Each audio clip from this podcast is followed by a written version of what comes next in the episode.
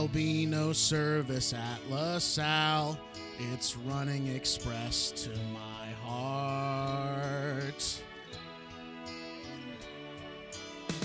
Maybe get a ride from your good pal. I shut the train down with my fart. Been there. It was a stinker, I had fun.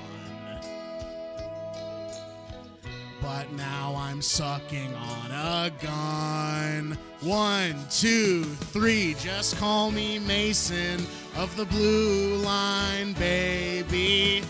I ripped ass so bad they're putting me in jail. Just call me Mason of the Blue Line, baby. Then listen to my show. It's on the list. Maybe I'll have some fun in jail. Bunkmates with Noah M. from school. Podcasting from our awesome cell. Every inmate thinks we're cool. Because that would happen. Yeah. But one day I will fucking juke a fart so bad they're gonna puke. One, two, three, just call me Mason of the Blue Line, baby. I ripped ass so bad they're putting me in jail. Just call me Mason of the Blue Line, baby. Then listen to my show. It's on the list. We stand before you today accepting this Lifetime Achievement Award for fart podcasting with humility and honor. When Mason and I started out doing this show, farting was something we didn't even know about. And now, we do it all the time. We're like a family here. That's right. Hey, Mason, mm-hmm. How about this year you saved me a fucking thigh at Thanksgiving for once? I'm just kidding. Okay. He doesn't really like when I say that. Just call me Mason of the Blue Line, baby. I ripped ass so bad they're putting me in jail. Just call me Mason of the Blue Line, baby. I ripped ass so bad they're putting me in jail. Just call me Mason of the Blue Line, baby. I ripped ass so bad they're putting me in jail. Just call me Mason of the Blue Line, baby. Woo, baby.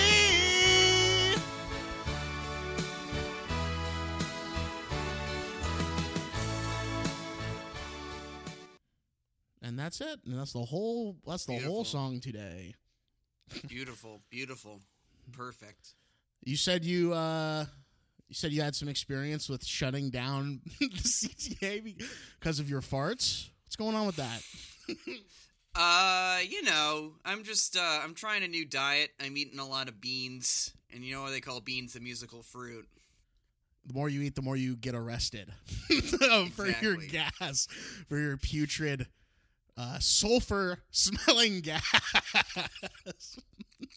Hey, they're gonna have an all uh, they're gonna have an all fart fleet on the C T A thanks to my thanks to my noxious pipes that I got. I remember when we would occasionally, well, I guess occasionally we would have to drive up to Washington State in the Seattle area for family events because we have some fa- family up there. Or at least when I was mm-hmm. living, you know, when I was a kid or whatever. Right. And I just... Your Uncle Fraser. Yeah, and my Uncle Niles, too. And my aunt... Yeah. Uh, my aunt... What's her name? Viv? Aunt uh, Daphne? Daphne, yes. I've only seen, like, Yeah, or I guess episodes. Maris. Spoilers spoilers for Fraser, but Aunt Maris first, and then I suppose Aunt... Aunt... Uh, and Grandpa Grandpa Martin, Uncle Uncle Eddie the dog. Uncle All Eddie the dog! I love, yeah. love that fuck. He's actually probably the funniest character on that show, if I'm being honest. Interesting. I think the funniest character on that show is Frasier, just because he's such a he's he's he's so cultured, but he's also such a buffoon. Hey guys, it's me, Frasier Crane. That's how he would enter every single scene, which was funny in the nineties. It was cool to do that in the nineties, actually. Yeah, yeah, yeah, yeah. We're, we're a couple of tossed salads and scrambled eggs on this he- show here. We couldn't. Oh you, my! You couldn't do Frasier today. I don't think you could do Frasier today. uh, yeah, because so. people people be like, "Uh, you mean another white man with another podcast?" That's right.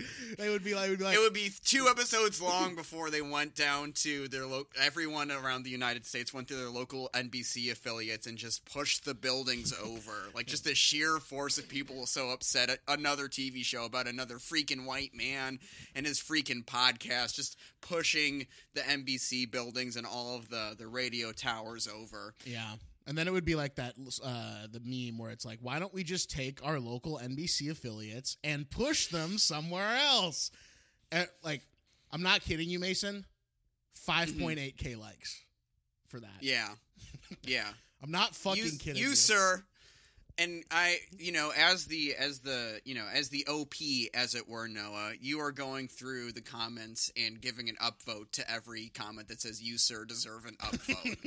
You, sir, have just won the internet for today. Anyway, the reason why What's we would, your- the reason, reason why, without even finish saying why, what the hell was even going on, why we were doing that shit. We would go there for family events, for family functions. Mm-hmm. Mm-hmm. And we'd be, and Washington... much like Oregon, you've mm-hmm. got your little blue havens in the major metrop- yeah. metro- metropolitan areas, mostly rural, though, you know? Right. Like, if you're just being, like, looking at it on a topographical level, it is mostly rural in those states. Mm-hmm. And so on your drive up, even up along the I five corridor, you run a lo- across a lot of just podunk shit. And so I remember yeah. every single time it would always sneak up on me.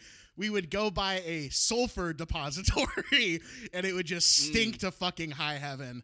And I would be like, what yeah. the fuck? Every single time, like, what the what the hell is that? What the hell is going on? And my dad would just be like, that's a sulfur depository. It stinks. Your grandfather used to work at one of those. used to work at one of those. Like, that fucking That explains sucks. a lot. Farting, farting's in the family. I didn't realize that farting was the family trade. It's in the, it's on our family crest. House.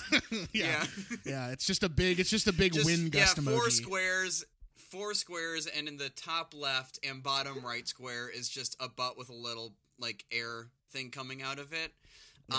Um, we have a rich family and, heritage in that yeah. regard. So. Kind of being yeah. rude, actually, to me right now, in a way. Sorry, I didn't. I didn't mean to step on your step on your toes, step on your farts, suck in your farts. Uh, you didn't mean to eat my eat my little ass on that one. I didn't say that. I didn't say that. Okay, so you did mean to eat my little ass. That is of what course. You're saying. Thank you, man. Um, what's up, dude? Huh? What's up? You know what? It is, uh, it's, uh, honestly, honestly, I think late, late winter might be one of my favorite times of year. I'm just reflecting on this, uh, because I had a friend from Chicago go to, uh, Los Angeles, actually, for the first time, and I ran into her at a show last night. I was like, oh, I saw you're in Los Angeles, you know, blah, blah, blah.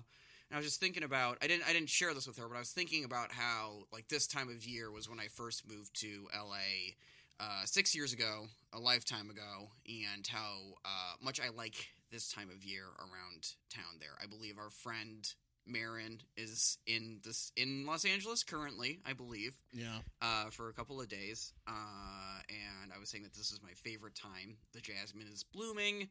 Uh, it's, like, nice and kind of mild. Uh, but in the city of Chicago, there is snow on the ground. We got a fresh blanket of snow a couple days ago, uh, and it is warming up slightly. I went uh, yesterday to a outdoor show at the Empty Bottle, uh, which is a classic music venue classic. in the city of Chicago. Classic. Uh, but there's it was an RS free it was an R S V P event. There were a lot of people there. Me and the friends I went with. Uh, con- the line to get into the outside portion of, of the event was very, very long. And so we didn't go in because we were like, well, why would we wait in line when we could just go into the Empty Bottle itself? That's true. Get some beers, get some pizza, just hang out. And so that's what we did. It was a very nice afternoon. Uh, and then later that night, uh, a friend of the show, Max Lazareen, had a, he and his writing partner and my friend also, Annie Sullivan, had a pilot reading at the Logan Square Improv that I went to. That was very fun and funny.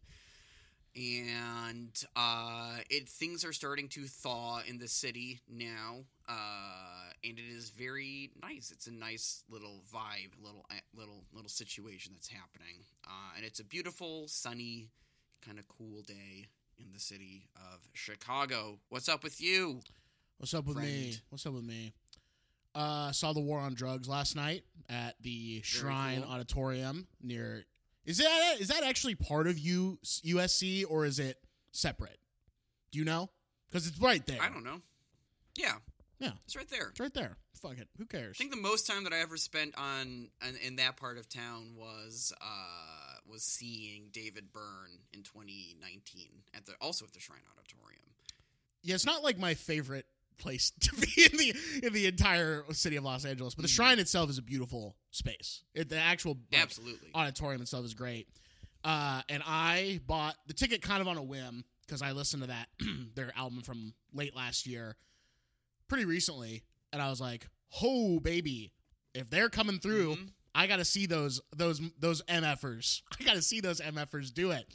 And they were they were coming through. What would I guess be February twenty-sixth, uh, twenty twenty-two. And I bought a cheap seat just on a whim because it was kind of one of the only tickets actually still available. And I was up in up high, up in the uh, up in the rafters. Found out were that you, were you also down low? Up high, down low? No, I was too slow. Too slow.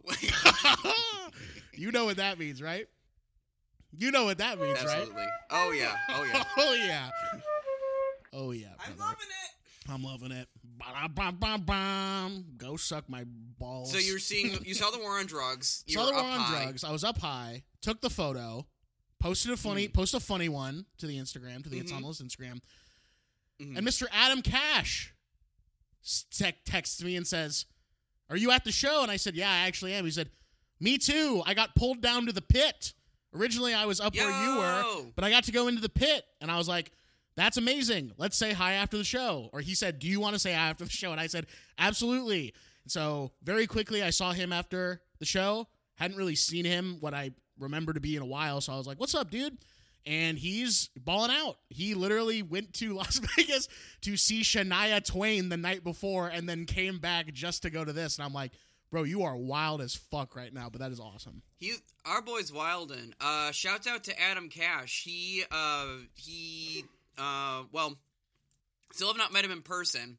Uh, there were loose, loosey-goosey plans for him to come through my parts of oh. the state here uh, in December, but I think that that freaking Omicron variant yeah. that we had going on put the kibosh on that. Yeah. So I'm glad that you got to see uh, friend of the show, former guest, uh, Adam Cash at the, the dang War on Drugs. I know he's a big War on Drugs head, so I'm glad that he was able to go from one... Just make that happen for himself. The fact that he fucking went to fucking Vegas the night before. I mean, the man, the man's a machine as far as I'm concerned. Um, but the where I was, I was in the, like I said, the very, very top, and I was on yeah. a row where there's only three seats in the row, and so mm. and these seats are small as shit. And I'm like, mm. I really hope someone doesn't sit next to me. Like that's just gonna be so uncomfortable. A man did sit one seat away from me, and I was like, "All right, it's showtime. No one else better come through." And this motherfucker fell asleep during the yeah. show. Hell I yeah. was like, dude, how is that? I mean, I fall asleep in movies all the time, but at least movies are like dynamic with their sound. This is a quite literally a rock concert. This was loud yeah. as shit. I don't know how he did it. I I was so impressed. He was asleep for, at minimum, like at bare minimum, fifteen minutes straight. Insane mm. to me. Have you yeah. ever fallen asleep at a concert? That seems nuts. I uh, have not, mostly because if I'm too tired to go to a concert, I just cut my losses and say I'm not going to this show. Exactly. Today. Exactly. Yeah. Just don't go. You're not going to have fun. You're. Yeah. It's just going to be like, I guess I should say I've fallen asleep during like more like formal live performances. Like I remember my grandparents took me to see like chamber music when I was young. Yeah, I'm imagining you sitting at like the the Portland Symphony or something, and there's just like beautiful music playing. There's like some like some like society dowager or whatever, like some society lady's like crying yes. tears to like Beethoven or something, and you're just right next to her, like hands on stomach, just like sawing going, logs. Just ruining shit for everybody. I remember one time. I remember one time. My gra- my my yaya. God bless my yaya. She had tickets. God bless yaya. Let's give it up for yaya right now. Let's, Let's get some snaps yaya. going for yaya in the chat right now.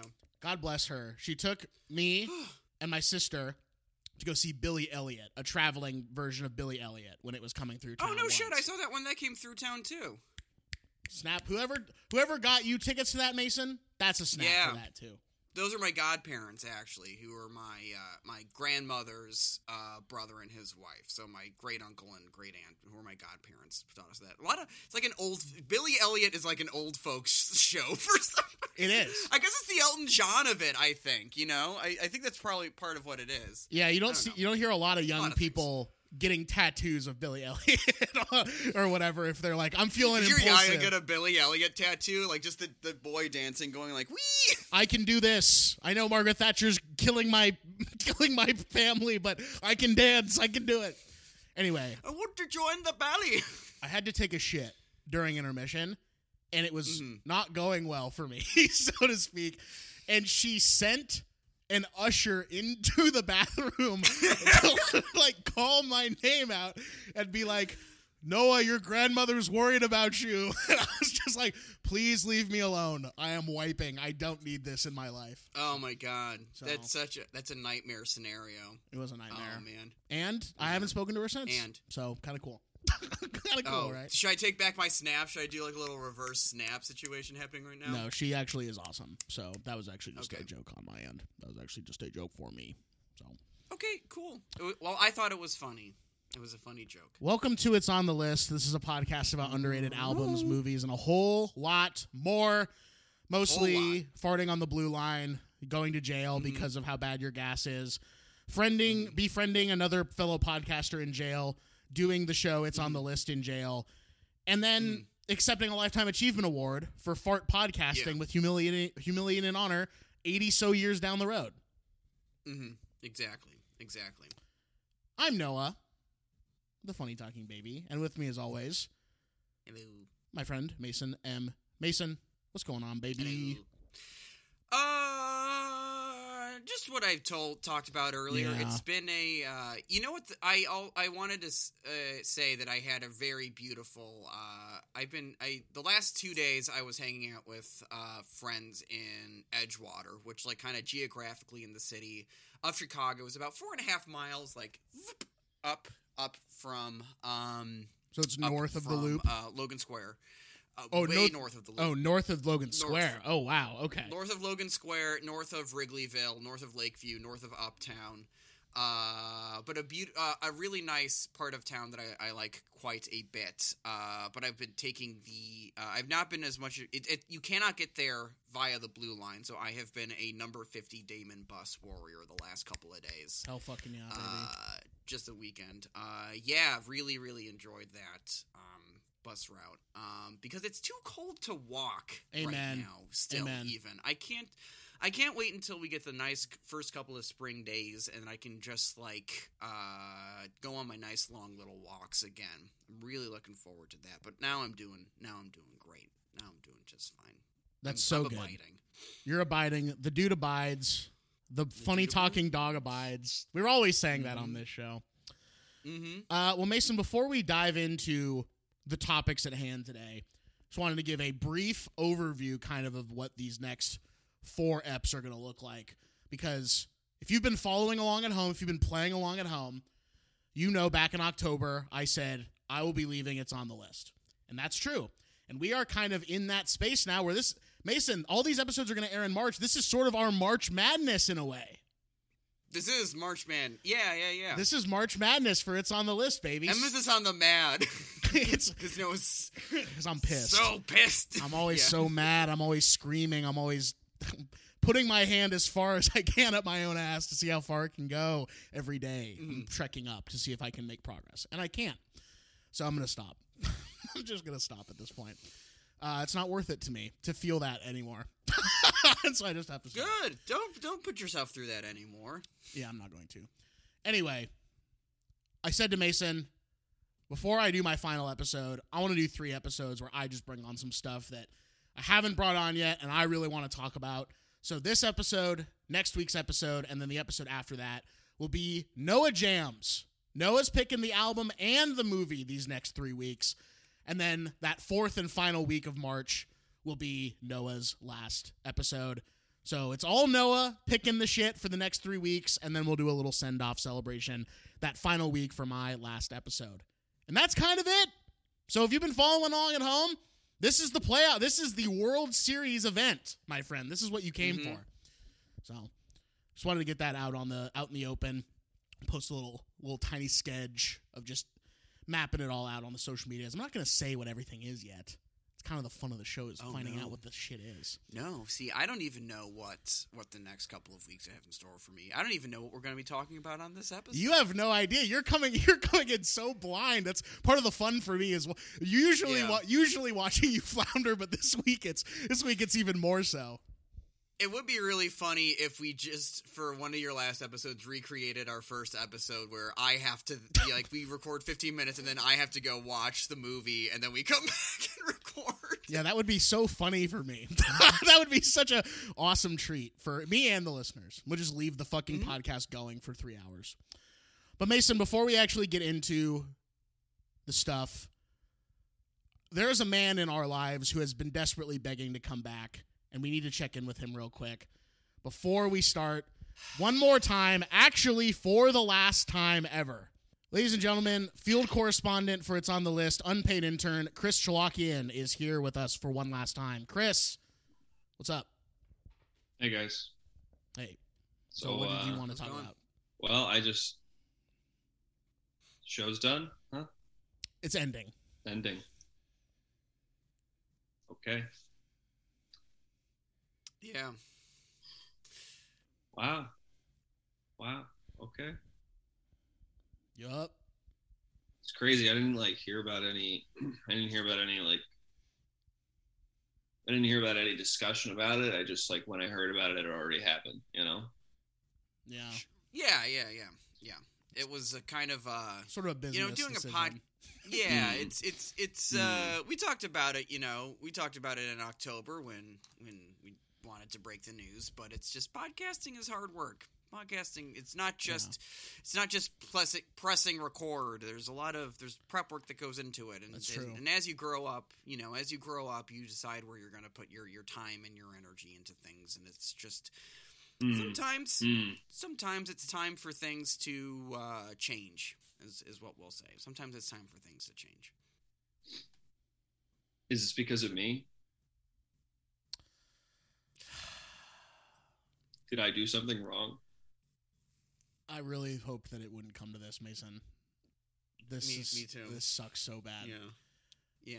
I uh, was I we, not a good enough guest? Do we tell him the truth at this point? Because I mean, we have such little time left in this world. I think we just got to break. The, we got to come come clean with him. Yeah, I, I, I, I'm not going to be able to do this. Uh, I, I, I'm going to leave this up to you to. to to tell him about it. This is because of you.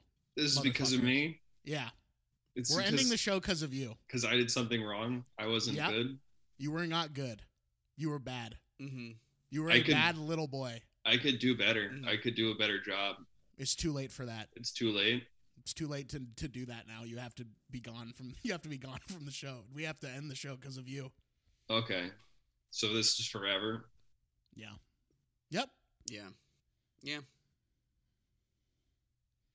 Jeez, so, I'm sorry. Not as sorry as we are. That's true. I'm really sorry. Yeah. I feel like I'm really sorry. I was really having a great time. I would love calling in, doing my fun bits. Like when yeah. I when I when I made the thing where Mason was the sexual predator. That was probably one of my favorite moments of of, of my life, to be yeah. honest with you. When that I happened. would uh, I I would I would disagree with that being a fun part of the show, but uh, all right, well, two everyone, two v three on yeah. that one looks like majority rules, unfortunately. So I mean, if you get a sixty-six percent audience share, that's really good ratings.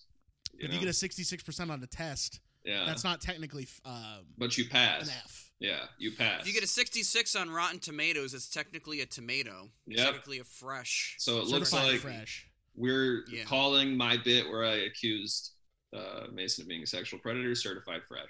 And in a way, is, it's one of it's in a way I would I'm surprised it doesn't have one hundred percent.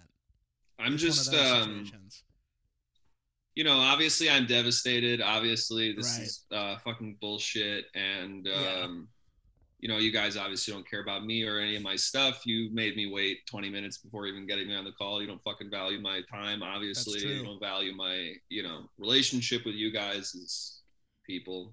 And that's yep. fine. Um, that's cool. Uh, it's whatever. Um, I guess I just wanted to come on one last time to really solidify. I am the guy who was on this show the most. The record is going to show that. Right. I was the most Damn. frequent guest on this show. Yep. Um, there is no changing that. That's in stone now. That is unfortunately written in the wind, yeah. And uh, maybe we can just, you know, what would you say are the top five moments of me on this podcast? Because I have mine. Hmm. It's hard to rank. Mm. It's, it's hard to rank two through five. We number have one is, number one. We've established yeah, number one. Number one is clearly what we've been talking about already, which is yeah. accusing Mason of, you know, we don't being even a sexual predator. Point. Yeah, being a sexual predator. Yeah. Um, two through five. Don't make me pick. Okay, that's what I'm. Because there's so many. Something like that. Yeah. Cool. Cool. Something like that. I think uh, my number one is uh, Chris going to the wrong. Building oh yeah, something that happened off guest. mic. yeah, yeah, yeah, yeah, yeah. Yes, you know, the anecdote. It, it is hard for me to uh, uh, find a lot of positive Chris Chalakian moments on pod. Just wow. because he's either calling me a sexual. This well, you know, the other thing is, I'm. This is the only podcast. To my, I've been on one other podcast one time. Haven't heard from the guy since. I don't know where he went. I wonder why that is. I don't yeah. know where he went. He deleted his Twitter. He disappeared off the face of the earth. For all I know. That sucks, dude. Um, otherwise, I've only been on this pod. Isn't that crazy? And you never will be again. Isn't that anyway. really sad for me? As like a guy who had a place he could come be on a podcast. Well, Chris, it was so awesome for you to call in. Cool. Thank you so much no, for being thank here. You. No, Is there thank anything you. you want to plug before you um, ever come back on this show? Yeah, I guess, uh, yeah, stick around for uh, maybe one day another podcast will let me on their thing and I'll blow it and I'll destroy it. So... Right. If you have any podcasts you're hoping to quickly fold, uh, you know, send them my information. And uh, guys, it's been really fun. One of you more than the other. I'll let you guys figure out what that means. I think we both know who that is, to be honest. Mm-hmm. And it's Mason. And uh, great work on the song parodies. Thanks, man. I was going to say my favorite moment was when we did the Family Guy cover of its the It's on the List theme song. That was a very interesting moment. Yep. That was I, a good I, would, one. I would not say that's my favorite moment in the show. It's probably one of the one. things I'm proudest of as an artist was writing that song. Yeah. Um, I remember, I love uh, when Chris was uh, showed up on the show when we had another guest booked mm. already, who would did, which was Mayor Moreno, who did not know anything about Chris and and still uh, doesn't ultimately, except that you have still a doesn't. Problem. Yeah, and yeah. this was when. Uh, Maybe the beginning, I don't know where he's at currently with this, but the beginning of Chris's uh, gambling, sports gambling yeah. uh, journey. Well, here's the thing. This will um, be interesting for mm-hmm. listeners of this show. You and Marin should start a spin-off pod. Called It's on the List? No, not at all. Absolutely okay. fucking not. Call it something else. Call it something wildly different. We could call it It's on the yeah. List, though, if you think about it, because the name's available now. Well, it won't be available forever. Well. Right. But for then, so we better get in now. It, uh, you could call it "What the Fuck" with Chalk Marin. Chalk Marin. What the? What the yeah, hell? Your Chalk. Yeah. Your Chalk and Marin's Marin. Yeah, that works. Yeah, Chris is Chalk. I forgot about that. How Chris is Chalk. Uh, Maybe like Hollywood Handbook Pro yeah, Edition or something Hollywood like that. Hollywood Handbook Pro Version. That's a yeah, good Pro name. Version. Yeah, I'll bounce around a few ideas. Um, Joe Rogan Experience. Something. Joe like Rogan that. Experience. Otherwise, you know, I'm on Everything Now show. You could you could catch that. And uh, thank you guys for having me on all these times. And um, absolutely, I'll never forgive Thanks, you for bye. this. Take care, guys. Thanks, Chris. Bye, Thanks bye. for calling Thanks. in. Thanks for bar- bullying your way into another episode. Thank you. That was fun, right? It was nice. It was, uh, even though he is a menace, it was nice to see him again. For you, the last time. For me, that's my whole life. Right, like, yeah, that's, yeah. I have to yeah. see that guy on a monthly, like on a multiple time a month basis. It's hell for me. That's true, yeah. So that's true. Count your lucky stars, Mason, that this is your last ever face-to-face encounter with that fuck. All right. All right. Today we're talking about number one record by Big Star. Yes. Woo! All Finally, right. some good go. music on the show. Finally. Finally, some good fucking. Finally, some good fucking food. Yum yum yum. Good food, good meat, good lord. Good Let's lord. eat. Let's eat. Yummy yummy yum. Whoa whoa whoa. What's your fucking history with this album or this band, Mason? Uh, God is great, God is good. Let us thank him for our food. Let us thank him for our Big Star number one record. Uh, I uh, so Big Star. First time I think I can ever hear of. I can remember when I heard of number one record was when I was just looking at the list of the Rolling Stone top five hundred albums. And I think Big Star number one record, no, Big Star number one record was at least in the top ten. And it was like, when I was looking at that list, it was kind of the only one that I had no idea what it was. Like, I didn't know a single song on it. Wait, sorry, uh, are you saying that this, this album was in the Rolling Stone top ten albums of all time? If I remember correctly, if I remember correctly, I don't I don't think that's true, but I also don't have enough information to say that's untrue.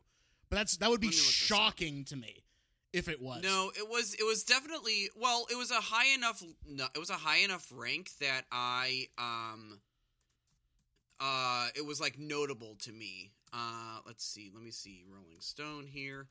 Uh so I did what I did back uh what I have here. Oh, wait a minute. It was number What four seventy-four? I have, that doesn't seem right. So, yeah, that's what I have. I have that it was ranked in twenty twenty. It was ranked as recently as twenty twenty. It was ranked number four seventy-four.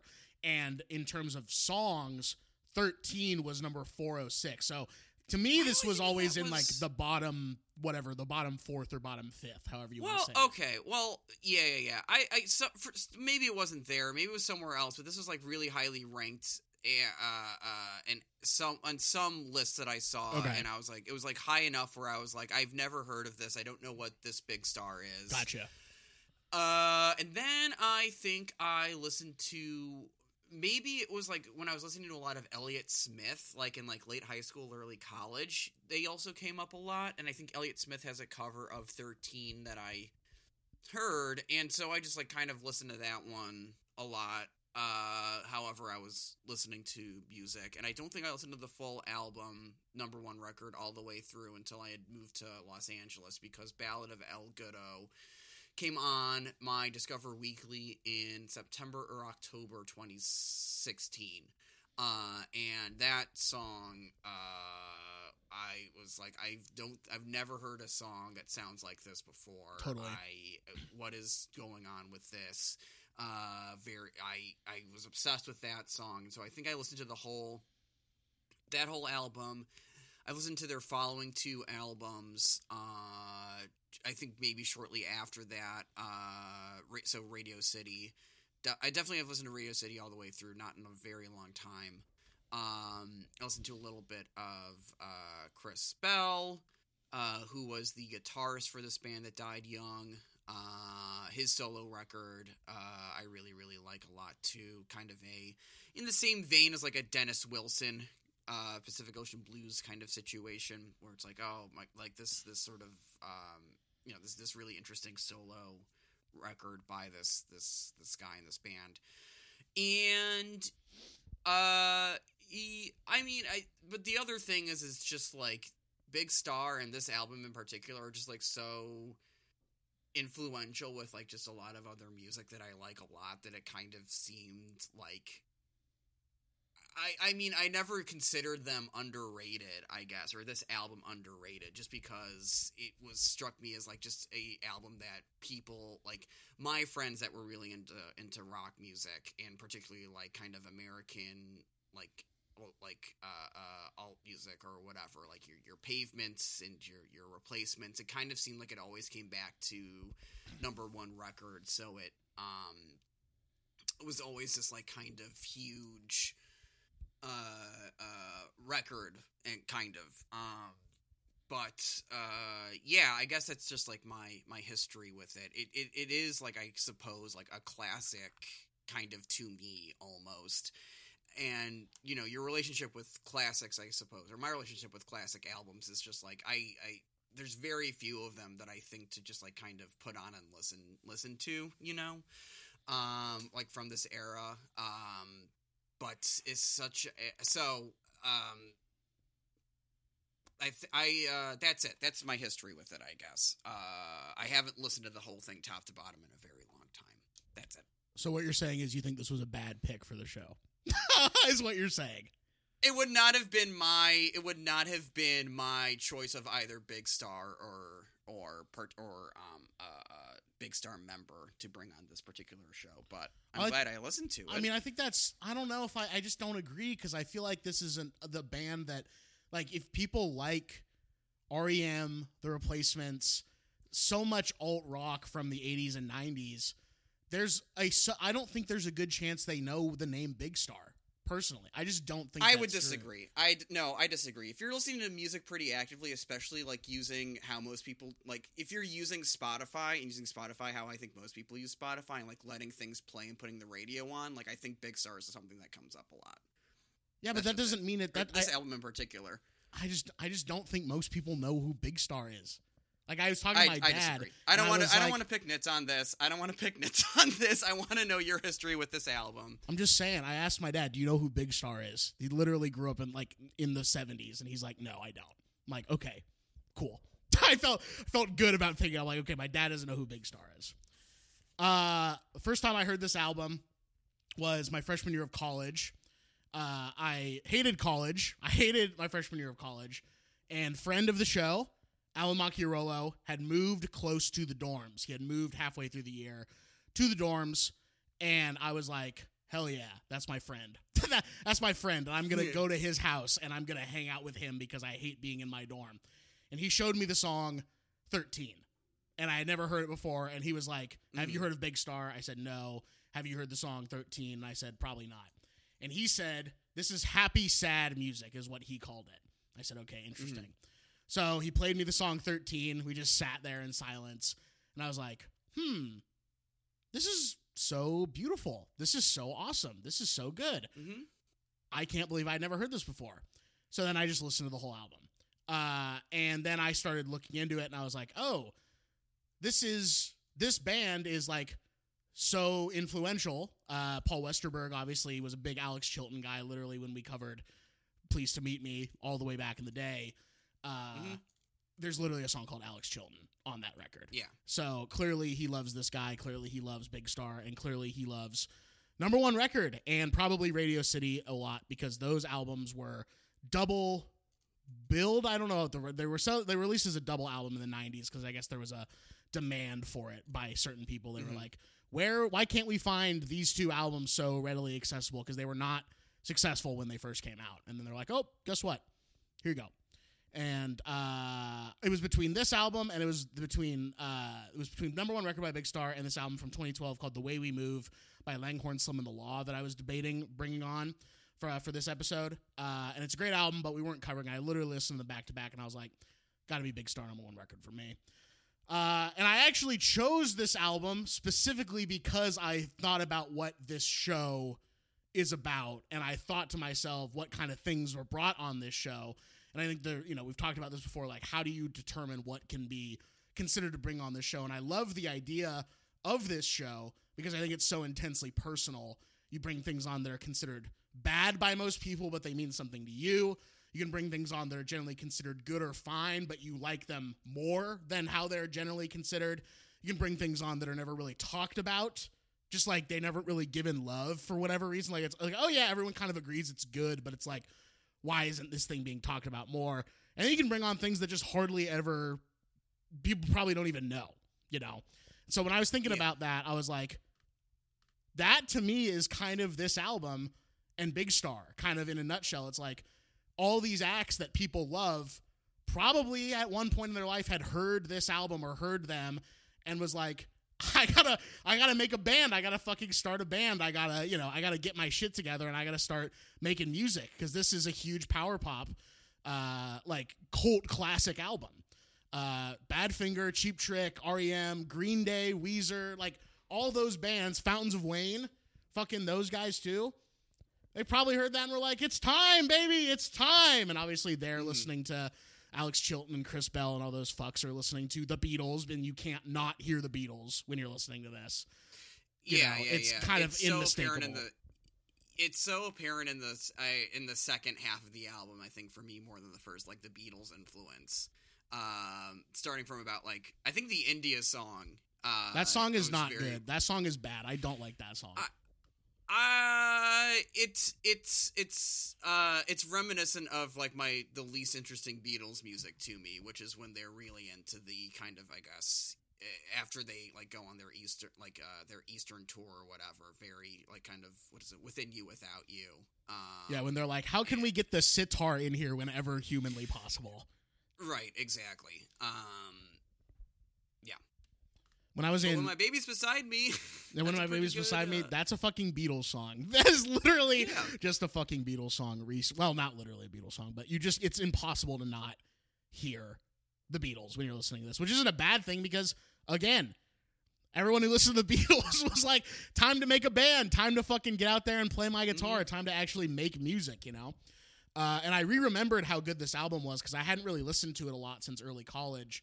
Last summer when I was in Memphis, when I was on my road trip and I was in Memphis, because they were, they were from there, and they had signed with Stax originally. That was their first label mm. that they were on, and they didn't really know how to how to market these guys, so the album did not do well commercially, even though it was liked by certain critics. They were like, there's something mm. here, but I think I have the figure in the fast facts, but I think it was like it sold less than like ten thousand copies.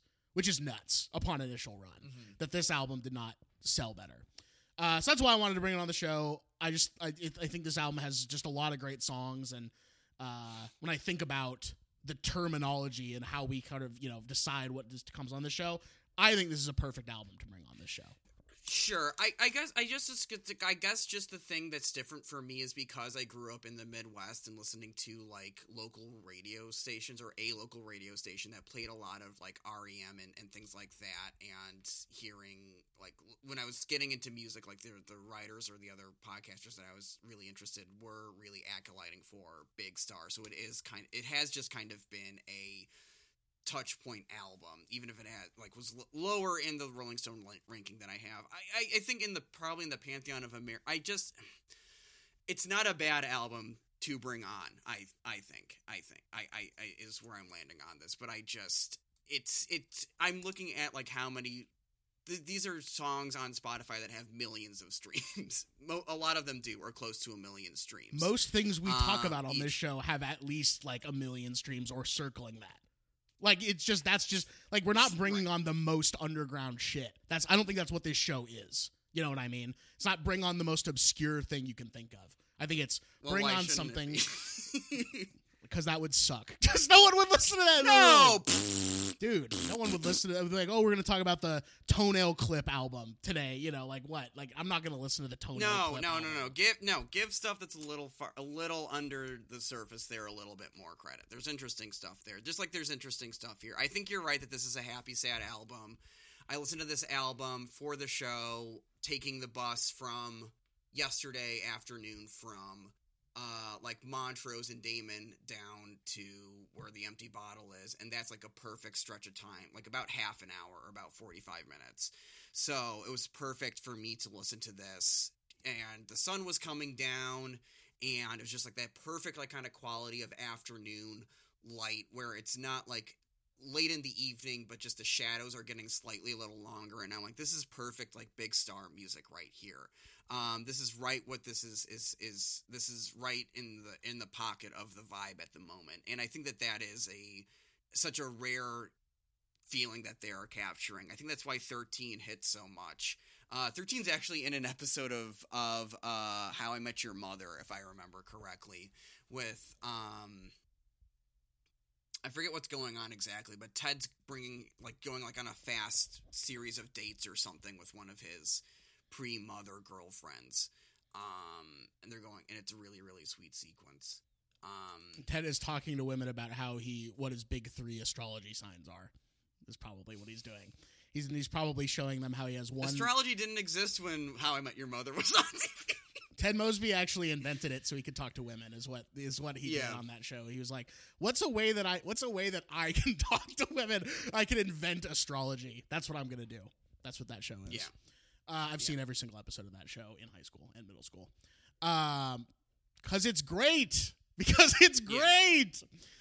Yeah. Um, The Ballad of El Gudo is so good.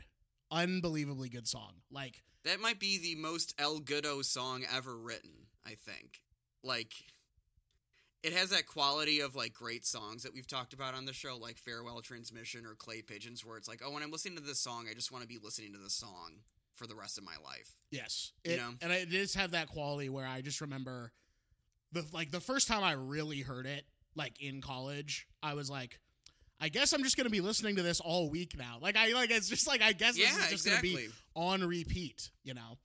Uh, and it it's so like of like affirming. Like, it's just like a life-affirming song. You just put that shit on and you're just like, I can do anything I want. You know, like, it, it's like a confidence boost anytime you need it. It is. One, the thing that I like about that song the most um, is how the it's it's a song about, like, kind of Tr- like strife and triumph and and um just just giving yourself that little giving yourself that little extra juice to take on things that are that that are really difficult. And it starts off, you know, years ago my heart was set to live, uh I've been up against unbelievable odds, and then at the song ends it's I've been up against strong odds. So there's still, like, you have made progress against these the odds, basically, but it's still the odds are still against you in some way. Um, it's not about like it's it, it's a it's a song that I really like because it just gives you the power to take apart and like a, a tackle like the the just the the the the the the, the, the things in your life that are causing you trouble, and just making that burden just that much smaller even is like is like progress, and it's so affirming in that particular way. Um, yeah, I, that's just a great song. I so this time listening, because I was trying to treat it as much as like a first listen as possible. Uh, when I gave it my second listen, I really, really, really loved the kind of three strings of "Give Me Another Chance to Watch the Sunrise." Yeah, that's a great um, that's a great string. That's I would say that, but the string of The Ballad of El Gudo through thirteen, and then Give Me Another Chance through Watch the Sunrise are the two, like, highlights of the album, like, without a doubt. Yeah, absolutely. Very George. I was getting a lot. It was giving George Harrison, as they say. It was giving a lot of George Harrison. Serving, George is my favorite Beatle. Well, really? Yeah. You don't like you don't like Sir Paul McCartney? I'm not saying I don't like Sir Paul McCartney. I'm just saying that when I need, when I'm in the, when I when I'm hankering for a little something or other, George Harrison's usually the guy that I'm going for for songs. You know what I'm saying? Like, you don't like John it. Lennon. You don't like him. Come here, Mason. I got to show you my new song, Mason. Here's my new song. It's called "Imagine There's No Farting." Imagine there's no farting, Mason. Yoko has no idea that the song's gonna come out. I don't have an asshole, Mason. I don't fart. I don't know how to do my farting. All my farts come out of my mouth, Mason. My breath smells like pure shit. Shit. Pure shite, Mason. And now I'm in well, the Beatles, no. Mason. I'm in the Beatles. John, don't say that about yourself. I really like In My Room. In My Room is such a lovely song, my John. Ro- you know it smells crazy in there, Mason. You know My Room smells fucking crazy, Mason. In My Life. Fuck. In My Room's the Beach Boy songs. I You got me fucked up here on It's on the List. Yeah, what else is new?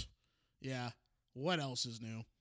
Uh, the India song is fucking crazy that that song is even on this album. It's the only song they yeah. let Andy Hummel really sort of take the lead on, and it sticks out like a sore thumb to me personally. And we've kind of, I guess we've already kind of talked about it. And if we want to, if we even want to call back to last week's episode when Chef Ian was asking us about albums that should have ended, should have ended the song prior to the ending song, this is that album. Get rid of S T X. Or S T one hundred number six. Yeah, as like a song, I'm not going to put it on and listen to it for less than a minute. But I do just kind of like the, talking about like just a kind of album and the feeling it has, you know, it has this like, it ha- it does have this warmth, this like kind of happy, sad sort of character to it. Um, but there's also, uh, what's, it, there's also songs like, um, Don't Lie to Me, which is a super, like, it's really wicked, like, kind of bluesy number that that I really like, that's super, that has great, like, solos in it, guitar solos in it. Um, but it has just this, like, kind of energy and exuberance, and I kind of like that S T one hundred over six just, like, kind of cuts the album off, like, um, kind of prematurely, and it kind of takes you by surprise just how abruptly it ends. And you know, listening to it now in twenty twenty-two, like fifty years after it was, this album was released, it, you can kind of like that kind of, uh, maybe, uh, it, it's kind of ironic or whatever that it's, that's like, a, like kind of the history of Big Star too. Like they released this album and then this really influential band and then, but uh, it like with the death of Chris Bell and just like some other things as I, as I understand in my limited knowledge of the band itself, it just like, kind of ends prematurely. You know, it's this kind of uh, to me that it, it's just like a kind of reminder of the tragedy of this band, um but I do think that you would not lose it you wouldn't lose too much by cutting it off entirely. But I I, I like it. I like the kind of feeling that it that it that it uh uh leaves you with there. Yeah, just I feel like that Watch the Sunrise is just like such a powerhouse of an, you know, if that we think about that as the ender, you know, and you just like just erase S T one hundred over six, like just ending the album on that note. I don't know. I feel I feel like maybe that's the move. Sorry, Alex, sorry to the surviving members of, of Big Star, but maybe that's the move, unfortunately. But I don't hate it. It's just, you know, I was thinking about Chef Ian's question and how it's kind of a hard question to answer ultimately, because you don't think as much about penultimate great songs. You think about mm-hmm. what, how did that album close? You know.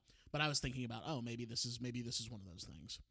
Uh, I'm gonna give my Zevon to Give Me Another Chance. I'm actually kind of surprised Ooh, that that, choice. that that song is not like a Big Star classic song. I'm actually surprised on that because I think that it, like, it, I think that that kind of fits in that Ballad of El Goodo in the Street thirteen run almost better than it does the back half run, to be honest with you, in terms of the overall sound. So I'm giving my Zevon to that one.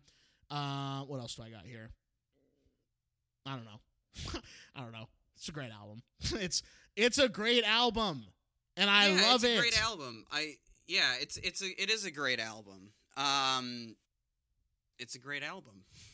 I don't know what to say about it. I it's I, I, I, I kind of come to a loss when there's something that's like this big in my mind, you know, about how to talk about it and like kind of break it down and like its effect on you, you know. But I it's it really is just um it's it's it's one of those albums that I think just does kind of feel like a real gift to the listener um at the end of the day.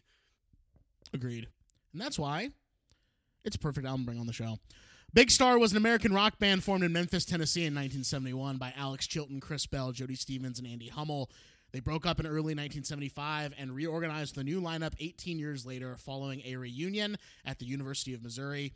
In its first era, the band's musical style drew heavily on Beatles, the Rolling Stone, and the Byrds, and they produced a style that foreshadowed, let's go, alternative rock of the eighties and nineties. Before they broke up, Big Star created a, quote, seminal body of work that never stopped inspiring succeeding generations, in the words of Rolling Stone, and was the, quote, quintessential American power pop band and one of the most mythic and influential cult acts in all of rock and roll. From nineteen sixty-seven to nineteen seventy, Chilton was the lead singer of the blue-eyed soul group The Box Tops. Did you ever have to bring Box Tops into school, Mason? I did. What were those, actually? Genuinely, what were they? I don't know. I don't know either. I just know that I had, yeah, I had a uh, another great aunt, a separate great aunt from the one that would bring me to uh, the C S O, who would always, yeah, or to Billy Elliot, I mean, C S O and Billy Elliot. Uh, that would just, like, give me and my sister her collected Box Tops, and we'd bring it in, and there's, like, a little... In the library, there was act, there was like a, a box or something where you can put your Box Tops, and I don't know what they did. I don't know if you scanned them and the school got money or, or what, but we didn't get any fucking prizes for doing all of that, collecting all of that shit. Seems like a little bit of an M L M at this point in my life, to be honest with you. Yeah. Get all these kids to beg their parents to buy, like, Reese's Puff cereal, and then they yeah. cut off the Box Top, bring it in. Who cares? Did we yeah. see? Did we reap rewards from that? I don't think we did, personally. I don't think we did. You know, that scheme that is a, does sound a little bit like a, a multi-level marketing or an M L M scheme. Um, like you said, I, I I hadn't considered it like that, but now that you bring it up, it's it. I think you're right on the money there. Time to um, sue but, our respective school districts for everything that they got. For yeah, cheating us. Time out to of sue life. Our, time to school, sue our school districts. Um, but I was going to say that this, you know, uh, I think that this this podcast is a little like a an M L P, like a My Little Pony, and and friendship, friendship is magic. Uh, they scored in the please stop. The Box Tops scored a number one hit song with the with the song "The Letter" uh, when he was sixteen. After leaving the group, he recorded a solo album. That is Alex Chilton, of course, if you remember from two minutes ago. He was offered the role of lead vocalist for "Blood, Sweat, and Tears," but turned it down because he viewed them as too commercial. Interesting. That is extremely wild as fuck. Uh, Chilton had known Chris Bell for some time. They both lived in Memphis and had spent time recording music at Ardent Studios. A song Chilton wrote nearly six years after he wit- first witnessed the Beatles' performance. Oh, the Be- oh, you're going to say, hey, Alex Chilton, there you are. Would you like to come smell my mouth? This- Yeah, just Alec, uh, the uh, John and George are saying on stage, "This we're giving dedicated this song to Alex Chilton and Chris Bell, who are going to be the Beatles of the mid of uh, of Nashville." And they can't. Chris and Alex are in are in this in the in the audience, and they can't hear anything because everyone's screaming so loud around them. Um, I don't know. That's what. It, no, yeah, no, you're right. You're right. Uh, a song Chilton. Is that your uh, fast facts too? That I everything you just said verbatim. Everything that you and I say, I think it's probably time we break it to the audience. Everything you and I say on this show is scripted out very carefully. Yeah, yeah, yeah. yeah. Kind of a bummer when you're when you're when your dreams are shattered like that, and I'm sorry to the audience for that. To be honest with you. Uh, whatever. He wrote thirteen uh, when he was like thirteen or sixteen years old. Referred to the event with the line, "Rock and roll is here to stay."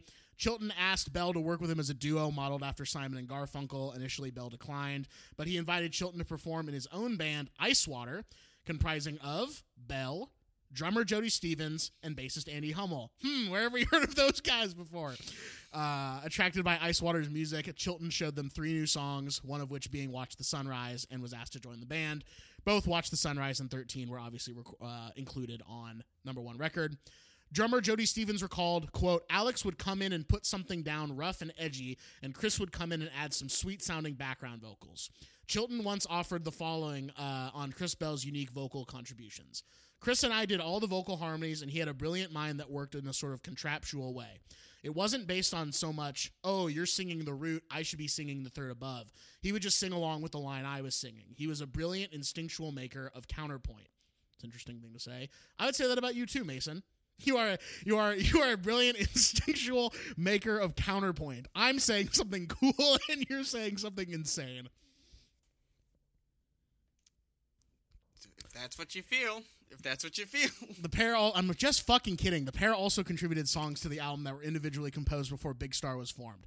Chris brought the songs "Feel," "My Life Is Right," and "Try Again" to the recording sessions, which he had previously recorded with the band called Rock City, which featured Big Star, uh, Big Star drummer Jody Stevens and Steve Rea, and Chilton brought the ballad of El Gudo, "In the Street," and the acoustic ballads thirteen and "Watch the Sunrise." In nineteen ninety-three, Chilton and Stevens reformed Big Star with recruits John Auer and Ken Stringfellow of the Posies and gave a concert at University of Missouri. The band remained active, performing in Europe and Japan until they released a studio, a new studio album, In Space, in two thousand five. Unfortunately, Chilton passed away in March of twenty ten after suffering from heart problems. Hummel, unfortunately, passed away of cancer four months later. Uh, those deaths left Stevens as the sole surviving founding member of Big Star. They were introduced, inducted into the music uh, Memphis Music Hall of Fame in two thousand fourteen. Since December of twenty ten, surviving uh, several surviving members have appeared in a series of live tribute performances of the album Third slash Sisters Love, under the billing Big Star's Third, and as of twenty seventeen, that project has remained active. Uh, proper handling, however, was not forthcoming of this album. Stax proved unable to promote or distribute the record to any degree of success, and even had the band's own effort to get airplay generated interest, fans were unable to buy it as Stax could not make it available in many stores. Stax, in an effort to improve its catalog availability, signed a deal with Columbia, already successful distributors in the U S, making Columbia responsible for the entire Stax catalog, but Columbia had no interest in dealing with the independent distributors previously used by Stax, and never even and removed even the existing copies of Number One Record from the stores. They fucked them so hard. It sold fewer than ten thousand copies upon initial release. And last fast fact, the album's reputation and influence have continued since then. As William Rollman wrote in AllMusic, the problem with coming in late on artwork lauded as influential is that you've probably encountered the work it influenced first, so its truly innovative qualities are lost. Thus, if you're hearing Big Star's debut album for the first time decades after its release, you may be reminded of Tom Petty or R E M, who came after it. That is, if you don't think of the Byrds and the Beatles circa nineteen sixty-five. What was remarkable about Number One Record in nineteen seventy-two was that nobody except Big Star, maybe Badfinger and the Raspberries, wanted to sound like this. Simple, light pop, yeah, with sweet harmonies and jangly guitars. And that truly, I think, that is a very, it's a very good point, and something that it's hard to think about in when you're viewing right. art that is considered, like, influential. Because most people will copy it in some way or another, and you're like, what the fuck, who cares? You know, like when you watch like an early movie, you're like, okay, I've seen that before, but it's like, no, but they literally did it first, you know? No, no, no, I think you're right. Just because, like, the, the, no, yeah, I, I nobody really wanted to do something that was like this, like you said, simple, power poppy, uh, at least in the United States in nineteen seventy-two. Very, um, you know, I'm looking at just, if you look up nineteen seventy-two in albums on Google, you just like get that banner up the top. And across the top, you have Exile on Main Street by the Rolling Stones. Yep. You have The Rise and Fall of Ziggy Stardust. You have Harvest by Neil Young. Oh, wow. Uh, yeah, Close to the Edge, uh, Honky Chateau, Elton John's Honky Chateau, which, depending on the day, might be my favorite Elton John album. Can't Buy a Thrill, Steely Dan. Uh, I think Pink, yeah, Pink Moon, Nick what Drake, What a fucking Superfly, great year. Holy shit. Yeah, uh, Cannes, Ege Bayon. Bamiasi. I'm not sure. It's the Can album that has the, the, green, the, uh, the can on it. The can. Um, it's a great album. It's a great year for, for music. Roxy Music's debut. Um, uh, but not a lot of stuff that just has this, uh, Sail Away, Randy Newman, Sail Away. Let's go. Music on My Mind. Yeah, yeah, yeah. Great, great year for music, but nothing, um, that I can like have any familiarity with that has this just kind of, the word I used earlier was, was exuberance, I think. Um, a lot of kind of arts, artsy, kind of somewhat complicated stuff bubbling to the top.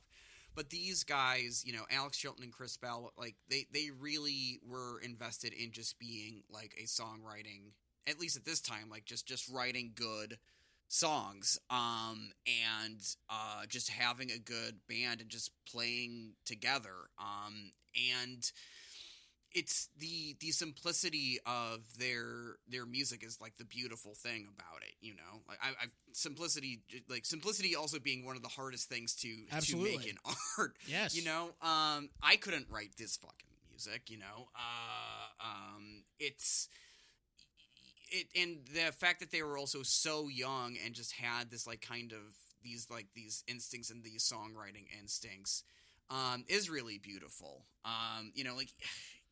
Yeah, it's it's. I that's that's the end of my point. That's I was the end of my point. I was thinking about album. I was thinking about that simplicity point last night when I was seeing War on Drug, the War on Drugs, because mm-hmm. it's kind of insane. I truly could not tell you the names of most of the songs that were played when I saw them last mm-hmm. night.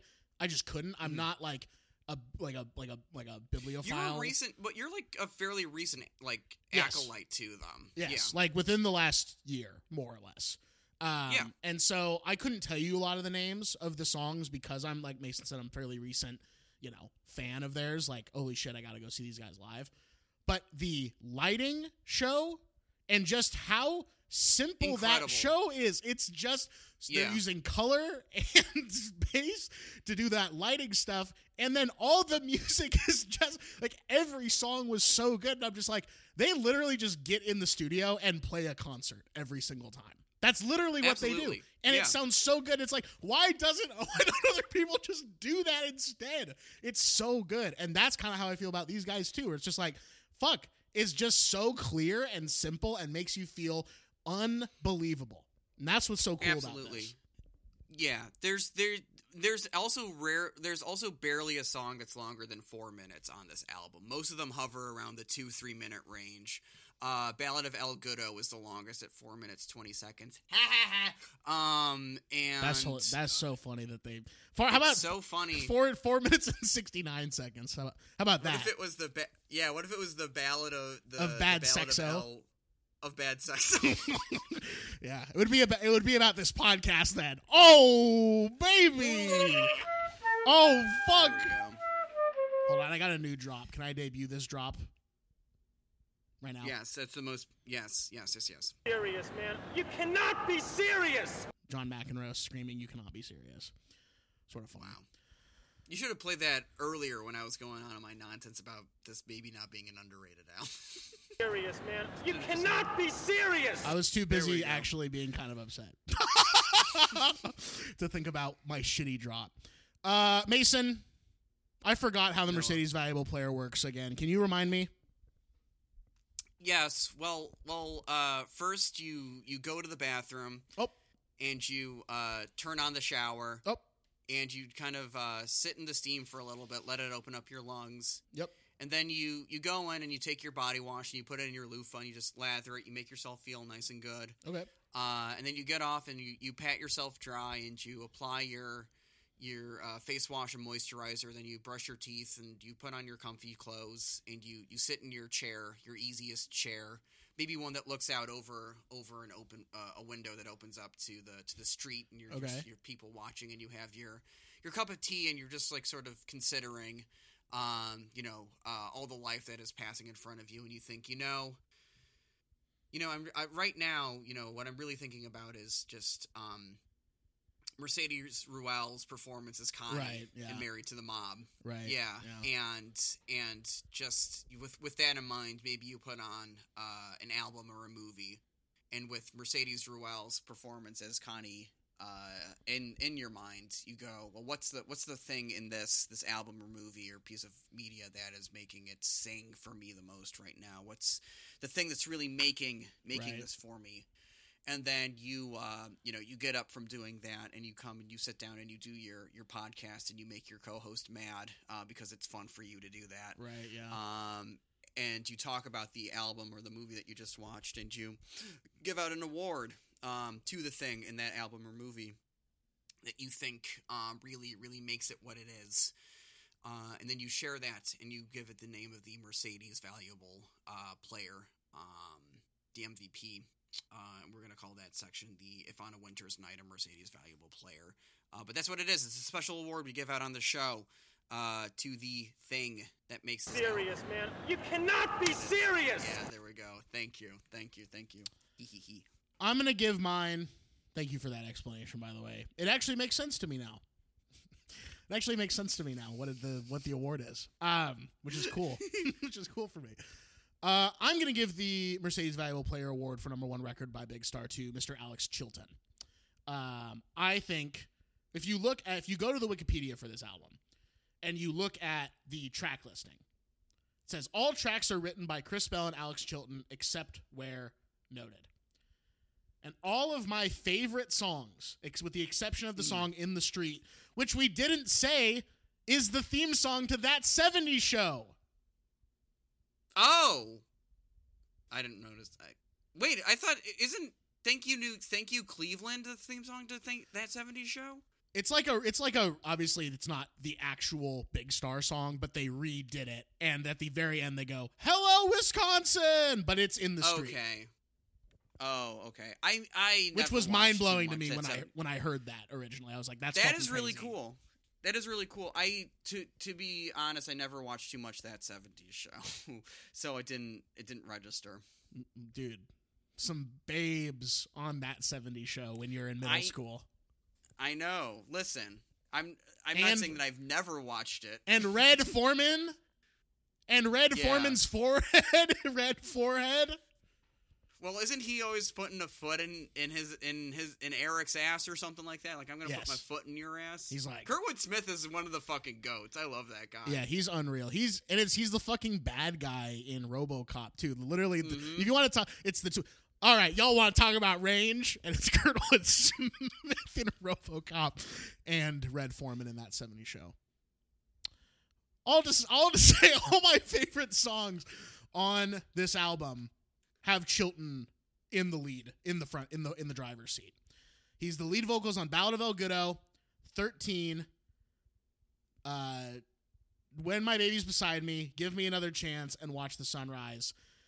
And it's hard to distinguish who's playing what guitar part. Is it Bell? Is it Chilton? I couldn't tell you, just purely based on ear. Yeah, yeah, yeah. I, I couldn't either. But to me, when I think of what makes Big Star special, it's Alex Chilton. So to me, he gets my yeah. Mercedes Viable Player. What do you got, Mace? I was going to give mine, actually, to the songwriting duo of Chilton and Bell. There you go. Um, I think, yeah, I, I think that it's kind of hard to, like, Alex Chilton is absolutely one of the um, most important, I think, American songwriters, at least, in the last fifty or so years. Um, particularly American songwriting, just, just with the consideration of everything that comes after that. Um, and... Yeah, like the partnership with Chris Bell. Chris Bell's solo record is actually really, really good. I talked about it earlier. Um, and since he, he died at the, he was a, he is an, uh, a member of the twenty-seven Club. Uh, unfortunately, oh, wow. died in a yeah in a tragic car accident. Um, he, but he I was doing a little bit of research, and it seemed like he just had such an, a knack for just production. Uh, struck me as a really, really talented guy, and their their songwriting duo is um. It's pretty un- unbeatable. Like, this is just such a, um, it's, it's a, it's pretty unbeatable. So I had to give them both, both credit on this album. Alex Chilton had a little more, I think, of a career after this. And like, as a solo, you know, just, yeah, just like, a, if I understand correctly, just like solo, um, kind of stuff there, but, um, don't sleep on Chris Bell. Not not past guest of this show and friend Chris Bell. Yeah, don't sleep on that Chris guy. Bell. But don't sleep on him either. Don't, don't sleep on that guy either. Yeah. No, don't sleep on that guy either. Don't sleep uh, on that because sweetie he's, pie. Don't sleep on that sweetie pie because it would be very uncomfortable for him. Oh, my man. My man. Hold up. Hold up, Mason. Hold up, Mason. You know.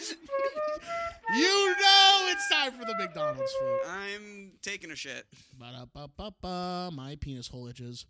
This gets a full recommend. This gets a full recommend from me, um, easy, because it is actually a good thing to bring on the show, um, and people should listen to it. So, full recommend. It's a full recommend from me, too. Love that. Love that. All right, Mason. We got a movie to talk about that I picked as well. Is this, can I talk, is this a thing that, that's okay to bring on the show? Can I I'm say so that shoes from Texas are so, no, this I'm so happy you brought this motherfucking shit on the fucking show here. All right. Like, let's do it. This well, is this one I love. Yes. Well, then you introduce it then. What are we talking about movie-wise? We're talking about Elaine May's The Heartbreak Kid. Ladies, gentlemen, everyone in between are not on that spectrum at all. That's right. That's right. That's uh, right. I believe, and you have to you're going to have to correct me if I'm wrong or if I if parts of this are wrong. But I believe last year, when I before I went on my trip, maybe even while I was on my trip, I think I said to you specifically, do whatever you want, but don't talk about The Heartbreak Kid nineteen seventy-two without me on the show. True? Um, I don't I don't remember that, but I'm not saying that it didn't happen. I'm just saying I don't remember it. I think it happened because I think I remember okay. saying that to I'll you. Your- and then I think you said, that's fine. And that's fine, a space, and then the period. And I'm like, oh, he's fucked. He's fucking pissed. Um, this is Elaine May's second film after A New Leaf. Mm-hmm. It's from nineteen seventy-two. We got two nineteen seventy-two MFers on the show today. Mason, what's we your history? It. What we love it. I don't care. I wub it. I love it. I wub it. I wub you. I wub you, Elaine May. I wub you too. And I love you. I Elaine wub you May. Too. Yeah, and I wub you too. Uh, okay, what's your history with uh, this MFer and Elaine May?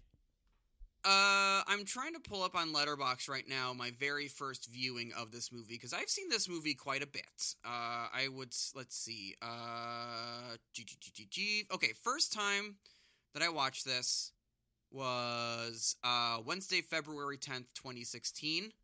I was probably uh, at work uh, watching this, biding my time until I was about to go to the semester in Los Angeles. There we go. That was going to be my final semester of Columbia College Chicago, and do that in Los Angeles. And uh, the Film Spotting fellas were doing one of their classic movie series uh, where they do one movie. They just kind of in between their regularly scheduled, like just weekly review of whatever the big movie that week is.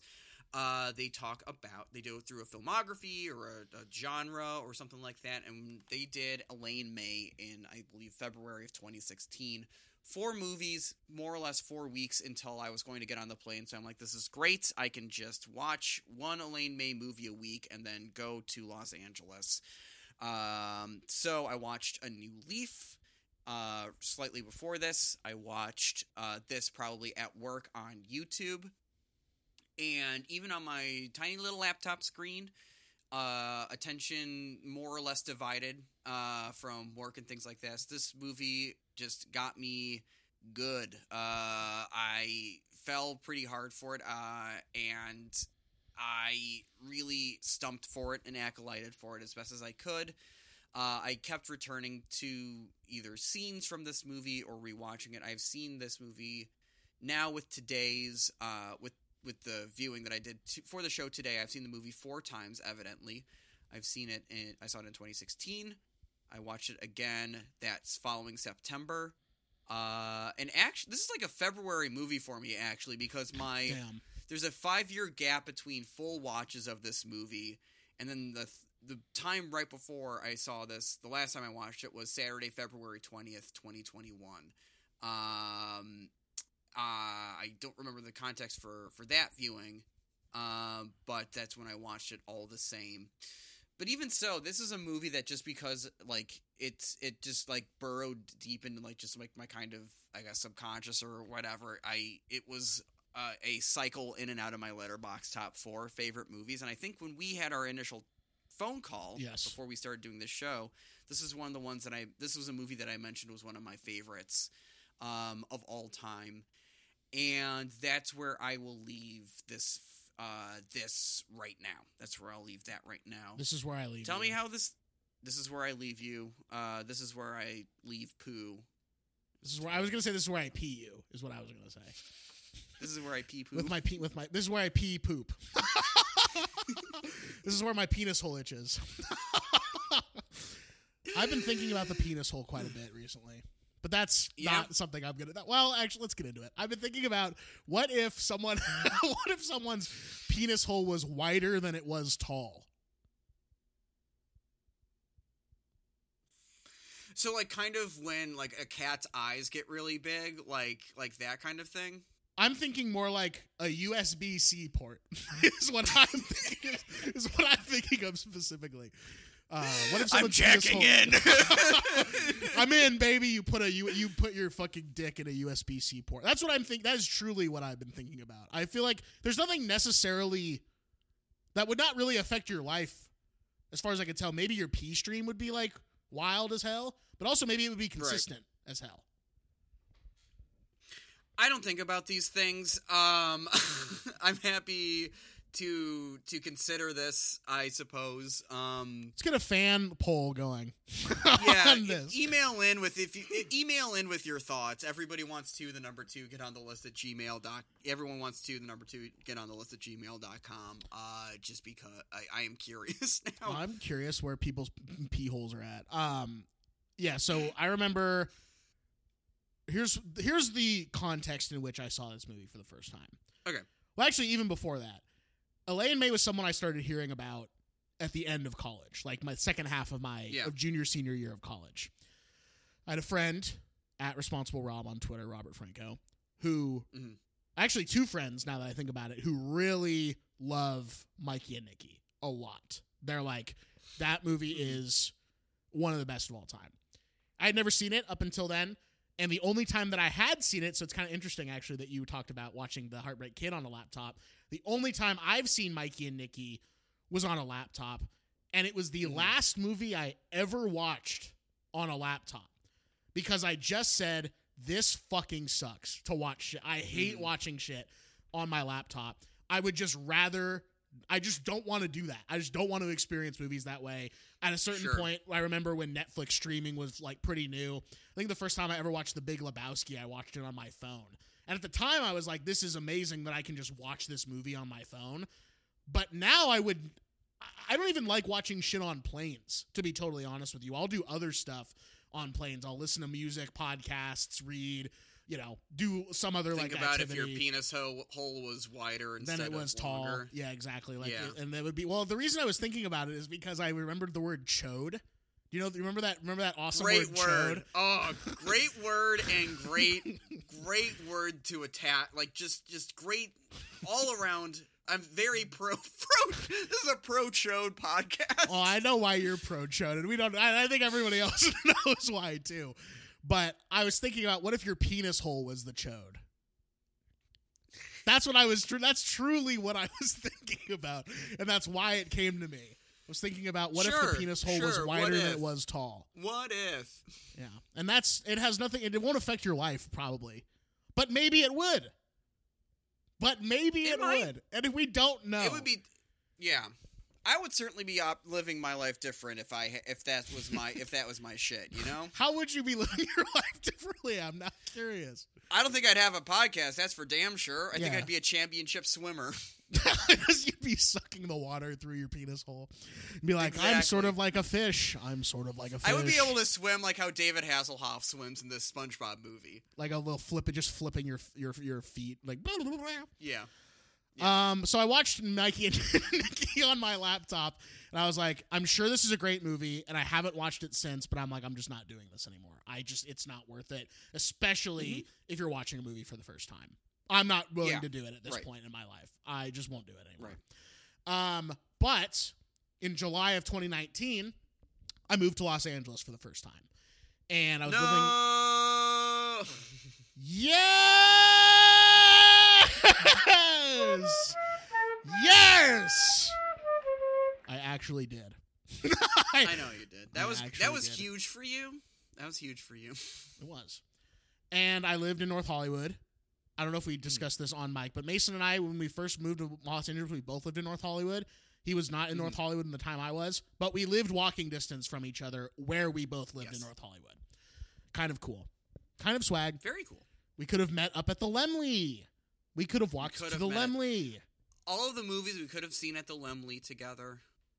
Marriage Story. Marriage uh, Story. The Way Back, which is the last movie I saw in theaters before the pandemic. The one with Ben Affleck where he's an alcoholic basketball Probably coach. I saw Uncut Gems there, too. Like, just on an afternoon. Just like, yeah, let's go see Uncut Gems. I never saw Uncut Gems there, but we could have. Right. The possibility existed, even though... Could have seen yeah. Dougal. Uh, but I, ro- I, dro- I, dro- I drove from my my apartment in Los Angeles. We should have just seen Dougal, to be honest with we you. Just, we, why did we cover Dougal on the podcast? seen, I actually have seen that movie more than I've seen The Heartbreak Kid nineteen seventy-two. I've seen that movie at least three times in my life, like bare minimum. I've only seen this movie twice. All to say, my friend, past guest... The last guest we just had, Dustin Titcomb, said, if you go to Cinephile Video in Sawtell and say you want the Secret Movie Club discount, they will give you one free month of membership just for mentioning the Secret Movie Club discount. And I said, that's amazing. And he knew that because he was at the screening of All That Jazz at the Vista prior to them shutting down and not okay. using that space. I didn't go, but I was going to take advantage of that. And being new to L A and never having lived in that big of a city before, I thought, oh, it's only fifteen miles from where I live. That won't take me a long time to get there. Little did I know how much of a pain in the fucking ass it is to get from the valley to the west side. I'm touching my wider than it is tall penis hole during recording, navel gazing there. But I went because I was there, because I took the journey. Mm-hmm. And I said to the guy, hey, I'm here for the Secret Movie Club discount. And he just goes, what are you talking about? And I say, I was at the screening of all that jazz that Craig said if we mention the Secret Movie Club discount, we get a free month of membership here. And he goes, you are the first person to come in and ask for that discount. All right. All right. And I was like, oh, okay. Um, well, I drove from North Hollywood to be here. Can you give me the discount? And he said, I have to make a call real quick. So he calls Craig, the guy who runs the Secret Movie Club, and says, right, someone's here. Is this something that you did? Because he's just an employee. He does not run the fucking membership program. He's just there to execute, you know? And so he turns around and goes, okay, you're good. Can I see your ticket for all that jazz? And I'm like, he got me. he, he got me. Because I wasn't even go.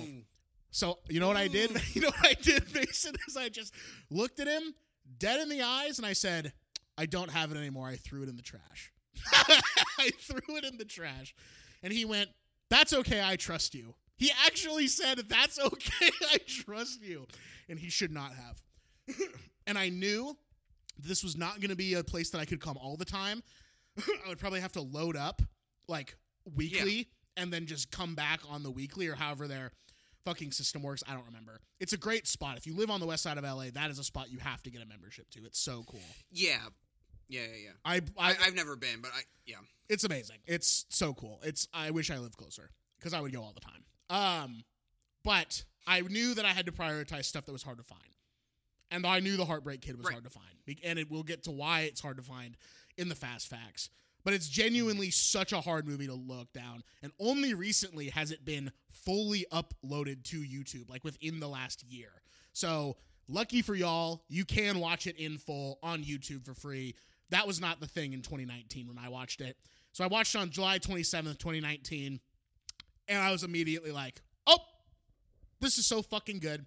I wish all comedies were like this. Truthfully, I truly yeah. do wish that mm-hmm. all comedies were like this. And this and like Punch Drunk Love, I wish all comedies were like, because it's just from the minute you're in there, the minute it starts, you just are so in that character's P O V that everything that happens becomes funny. It is like so much of this movie and the comedy are just like nobody really uh, or I don't want to say nobody because I don't I, I very few directors and very few comedy directors love the like long take as much as Elaine May does. Totally. And just seeing it's so funny to just like um for like one scene, for example, the um uh, uh the scene where Lenny's at dinner with the Corcorans in Miami and it's they're they're like yeah. squeezed so tight in the frame. Um, and you're watching Eddie Albert and C- Charles Grodin, who just, just, the, Eddie Albert, so, here, uh, this movie got so many supporting, like, acting Oscar nominations, number one, which you never get for comedies anymore, which is great, because there's so many fucking great performances in this, in this movie, um, but in this scene in particular, it's awesome to just watch this entire scene play out. You have these this very tense interaction between these two guys, one of which fucking hates the other guy. I mean, they both probably hate each other's guts, but Lenny knows that he has to. He's got to play you know, a game. Uh, you got to play a game, exactly. Like this whole movie is just about like just these these people playing fucking games with each other, um, and using each just, other in just. Ju- I mean, it's fucking. It's like if there were fifteen George Costanzas on screen at once, is what it feels the, like the, to watch this movie. Yeah. The I when I watched this movie for the first time, I had like, um, I, I had that thing after I finished watching where I'm like, I just have to digest every piece of writing that I can find about this this movie. And so much of what I read initially in twenty sixteen was like comparing this movie to The Graduate. Uh, not just because, you know, The Graduate is a Mike Nichols movie, but they kind of have similar – and Mike Nichols and Elaine May were comedy partners in the in the fifties and sixties. Um, uh, but there's just like this – the character of Lenny – who's just like this other like kind of drifting, aimless guy, uh, same as Benjamin Braddock uh, in The Graduate, and just the the particularly like just the ending moments of those two movies and how I, it's it, it it's so funny, and I don't think a lot of movies these days. Worst Person in the World was a recent one, just because that's the one, last movie I saw in theaters, but it's kind of an example of one where it's just like a movie where a character, and a comedy where a character just does not know what they want with their life. Um, and with The Heartbreak Kid, just the impulsiveness of, of Lenny Cantrell is so funny. Like, just this guy who is doing nothing but making... like, doesn't realize that he's creating traps for himself. Watching, and yeah, call, watching this guy yeah. lie...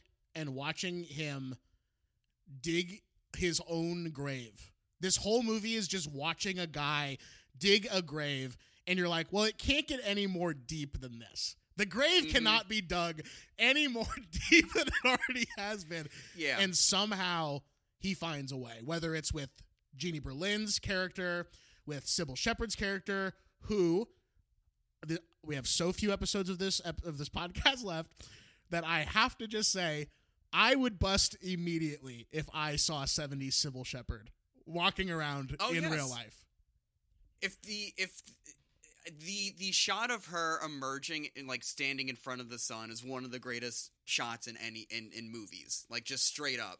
Uh, and I agree. I would just immediately, if I saw that in real life, I would bust. I'm watching this movie, you know, like just on like kind of bad either YouTube rips or like bad D V D rips that I'm uh, acquiring somehow. Hee hee ha ha. Hee hee ha. And even then, she is like she is just so luminous and beautiful in this movie that you would you understand why a a guy like Lenny Cantrell would drop everything and chase after her.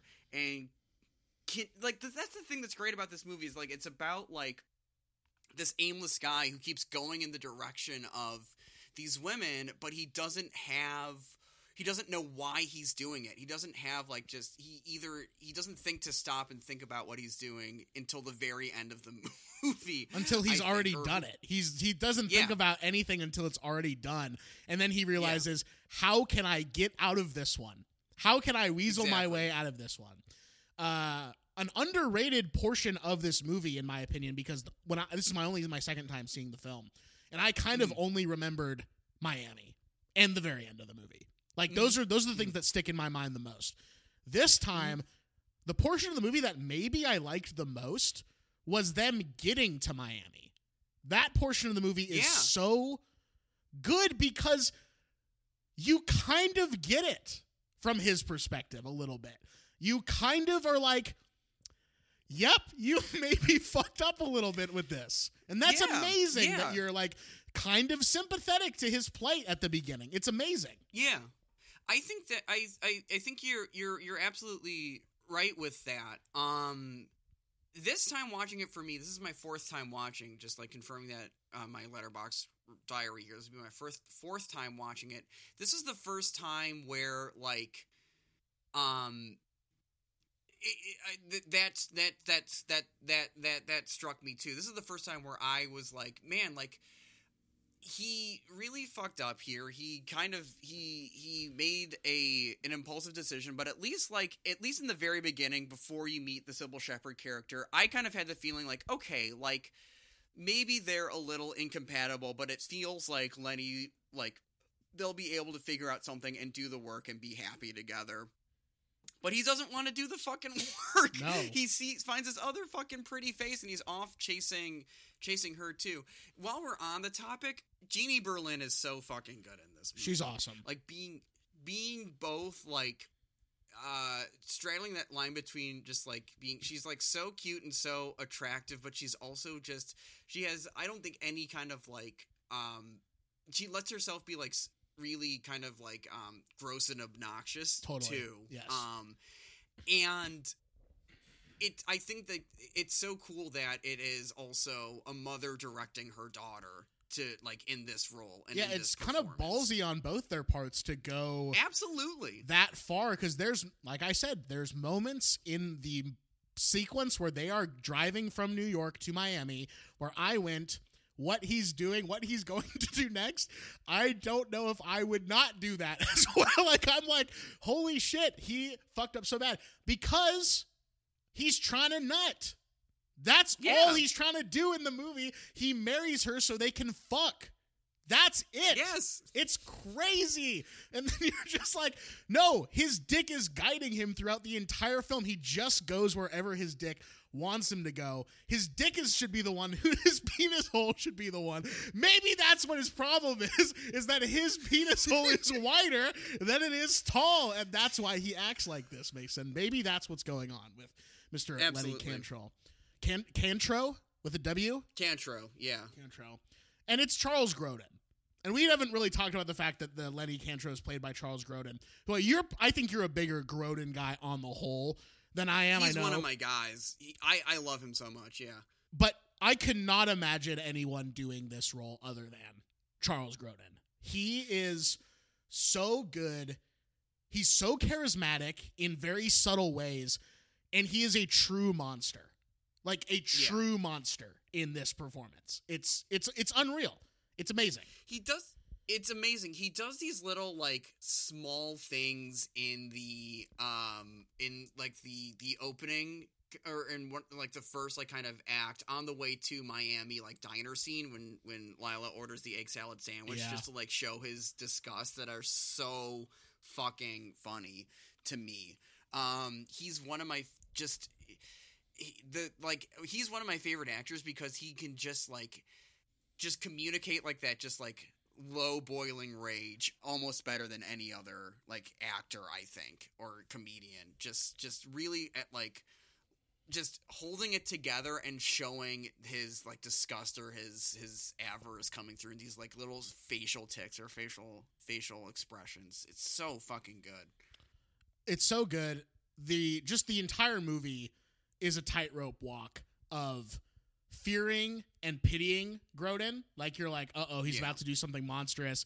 Oh, we kind of pity him, and we understand why he's doing it, even if we don't agree. And I think that in the hands of another director, maybe it doesn't go so hard in that direction. Maybe we don't go, like, all the yeah. way with that. But because we're in the hands of Elaine May, who's mm. who's just so okay with people being black-hearted on screen, but doesn't really... Well, particularly men, yeah. Yes, like particularly her, men, yes. Yeah. And doesn't really judge them for it. He, they, She just kind of shows, like, this is what you're going to do. Then they, the whole movie's sort of shot that way. It's like, okay, this is what he's going to do.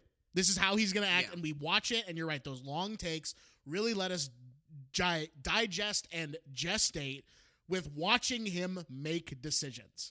We watch him yeah. make these decisions, whether it's over the course of many little events or whether it is a spontaneous in the moment decision of like, oh, wow, my, my man's about to be fucked up forever. He is about to get yeah. so fucked in whatever he's doing. And we see it happen. And it's it's it's hard. It's so hard, I feel like, to do that. And they do it so well in this movie.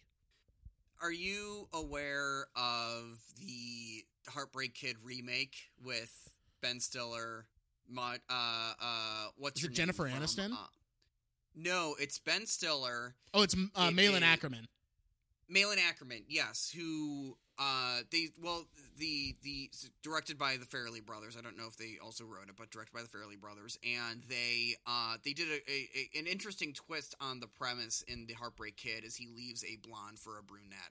Uh, Very. That is so interesting. Ackerman for is, Michelle Monaghan. That's so interesting. Um, that is such a fun. The, uh, you're really playing with the form on that one. Yeah. Boys. Good for and you. And I've never seen that movie, but I do remember seeing that trailer when I would go to the movies in like two thousand seven.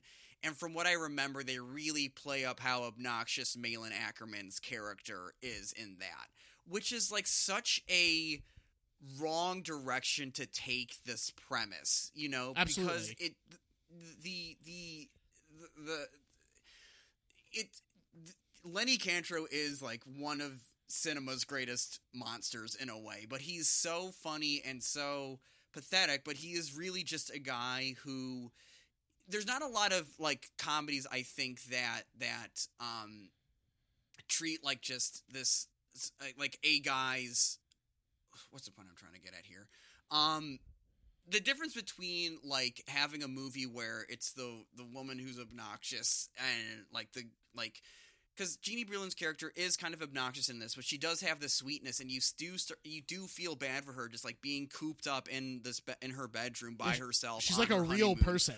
She's got multitudes. Yes, while her husband is running around like behind her back. One of my favorite things about the movie on this watch was that you never see Lenny like scheming, like how am I going to lie to my wife? It's always like he's leaving the dinner, and the next cut is him going and like lying bald-faced to his yeah. fucking wife.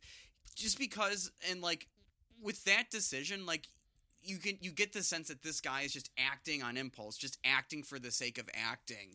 Um, he's just like driven by his his desires in such a way.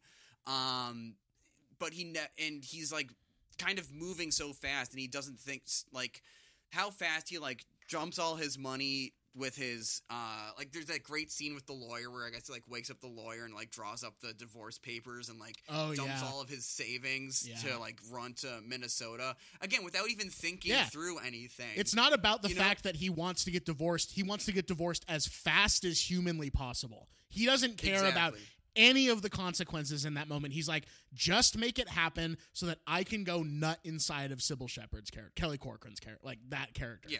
Just make it happen. And it is so heartbreaking, actually, at a certain level, to watch that happen, to watch this guy continually throw away everything that he has. And you just know yeah. at the end of the movie, he's gonna do it again. He's going to do it yeah. again. There's no doubt in my mind that as soon as the movie ends, if the, if we got to see what happens after the credits go off, he does the same exact thing with some other person in Minnesota or some other person when they take in their honeymoon to Cancun or wherever they're going to go next. He does it again. And he's just going to keep mm. living out that cycle in every way. And there is a part in all of us that does that. That is, that is the truth that, that, that exists in people.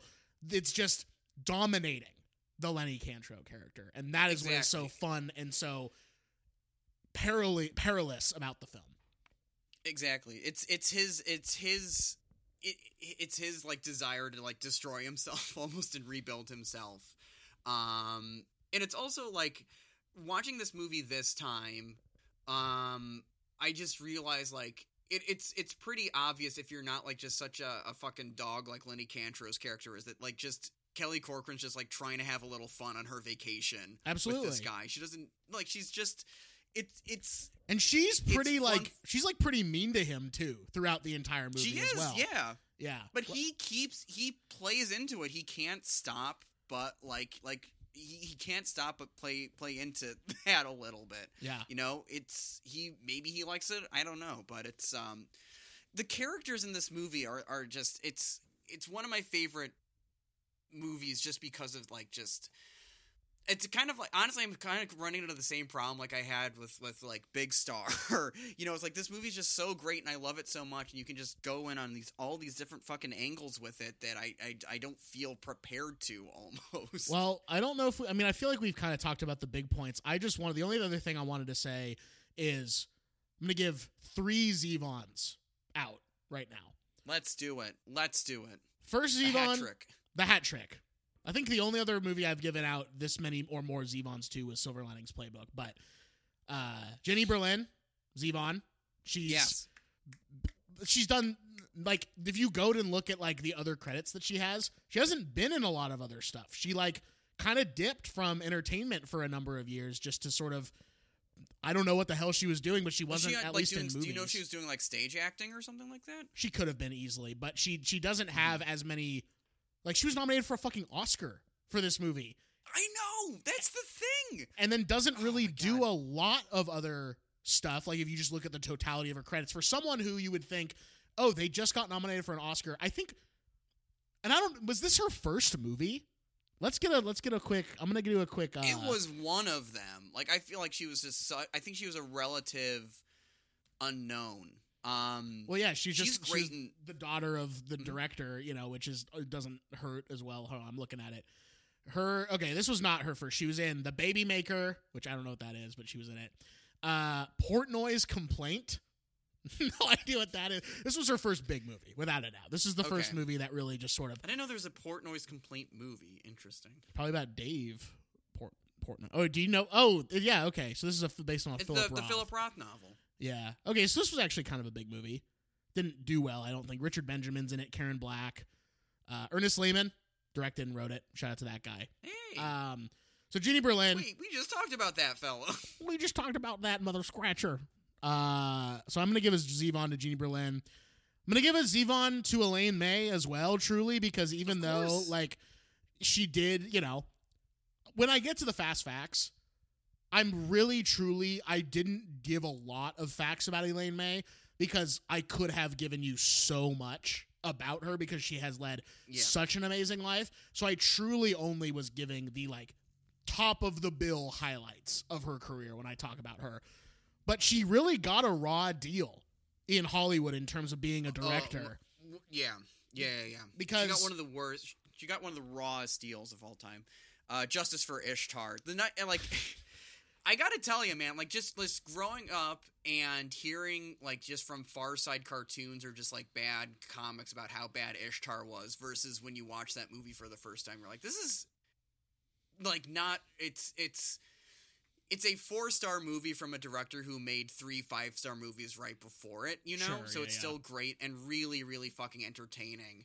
Um, but she did get one of the rawest deals just, like, culturally and, like, in, like, working um, and I think of it, all time. And I, and I, my theory about it is, and I'm probably not saying anything that anybody hasn't already said, but A, she was a woman in the seventies in Hollywood, which yeah.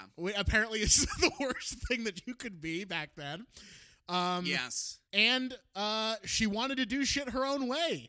And those yeah. two things, if you move, like literally Mikey and Nikki doesn't make back its budget. She has problems with the studio, like in trying to like do the movie there. And she doesn't make another movie for like ten years. And then they fucking do a hit job on Ishtar, which I haven't seen. So I can't comment on the actual film itself. But everyone that's seen it has like, yeah, this movie is not dog shit like you might think it is. You know, like maybe you were told. Mm-hmm. Uh, and they just do this media hit job on it. And then she hasn't directed anything since. But supposedly, knocking knocking on wood, we are supposed to maybe get another Elaine May. Something or other. Whether it's, you know, whether it's a directing thing or whether she's supposed to be in yeah. something in a major way. You know, as of this recording, Sunday, well, February twenty-seventh, twenty twenty-two, she is still alive and well, as far as we know. But she is older. Yeah. She's approaching ninety. So, you know, prayers yeah. up that we actually do get more stuff from Elaine May. But as a filmmaker, she gets a Zevon from me. And then we only talked about him a little bit, but Eddie Albert as Mister Corcoran is excellent in mm-hmm. this film. And he gets a Zevon as well. And this was one of his last movies, I believe, and he passed away shortly after. Uh, we didn't really talk too much about Eddie Albert, uh, but you are absolutely right. Just how much he hates Lenny Cantrow's guts. Yes. So fucking funny. Just the the this sheer just boiling hate that he has for this guy is awesome and so funny. I'm pulling um, up some of his quotes from I M D B because there's some really, really good ones. You stay the hell out of Minnesota, you goddamn newlywed! He says, during dinner tonight, I was listening. I find I can tell more about man by listening to his dinner table conversation by reading all the books in the world. I heard everything you said about honest food. I have never heard such a crock of horseshit in my life. There's no deceit in this cauliflower because he's just going on and on about how honest. Here, here, where's the line that Lenny says? I feel like it's in here somewhere. I can't find it's like it. Good, oh, this like is good. Honest food. There's no lying in that beef. There's no insincerity in those potatoes. There's no deceit in this cauliflower. This is a totally honest meal coming from a man who's just hasn't been able to stop lying through his teeth for an hour and a half up till that point. Yeah. Um. So good. Stay away from her. I don't hand my daughter out to newlyweds. Uh, not if they tied me to a horse and pulled me forty miles by my tongue is a great line just in terms of him being like, you will never, ever, ever come near me and my family or my daughter. Yeah. Uh, and he was nominated for an Oscar as well alongside Jeannie Berlin. Yes. Uh, we didn't. We also didn't mention it, but this movie was based off of a book by Bruce J. Friedman, and the script is by Neil Simon. And yes. The rare, yeah, and one of the rare Neil Simon adaptations. Uh, are you much of a Neil Simon guy? I ha- well, yes, but I haven't seen like a shit ton of his stuff. But everything that I've seen that he, well, California Suite I watched with Dustin one time, and we were both not crazy about that movie adaptation. Yeah. But I really like Biloxi Blues. Uh, just mm-hmm. I've read the actual play of Biloxi Blues, and then obviously he wrote the script for this, which is phenomenal, phenomenal. Um, and yeah. then everything else that I've seen that he's been a part of in some way, yes. But I, I, I'm not a stan, but yes, I do like him as a guy. Yeah, he just it's insane. He's just an insanely prolific like writer, like not, and just the fact that like he was a brand on himself at a period of time. Totally interesting. Very cool. I have this pulled up as well, so I and I, I'm going to say it again because I have this pulled up. seventies Cybill Shepherd.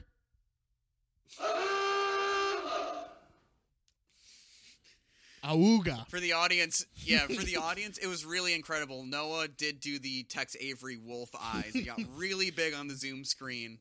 Nah, I shot cannonballs uh, out of my t- penis his hole. His jaw crashed through his desk. His tongue rolled out. Also, I can't remember who says this line. It might be Charles Grodin, who says there's a lot of money in tear gas. Is that Charles Grodin who says that? I think that's Charles Grodin in The Wedding. Yeah, yeah. Yes, you know, it's I during just, it's during it's, The Wedding. Yes, he's like he's like trying to make um, like trying to make conversation with his new family, and he's like, yeah, yeah. There's a lot of money in tear gas, which is just an insane thing to have to say.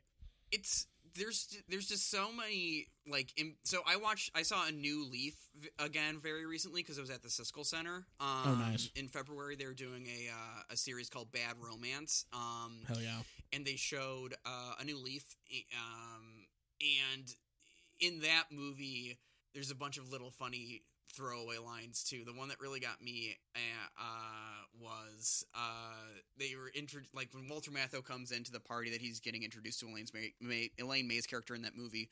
So he introduces like, oh, this is the the, the Beauforts, the so-and-so, the whatever, uh, the Hitlers over here. Yes, and yes, yes. He goes, oh, of the Boston Hitlers. Just yeah. Those really re- funny, really funny little throwaway lines. The, the tear gas line I also wrote out. Thank you for show- shouting that one out because that was so.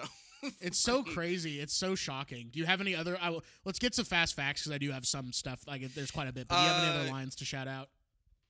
Um, that's uh uh.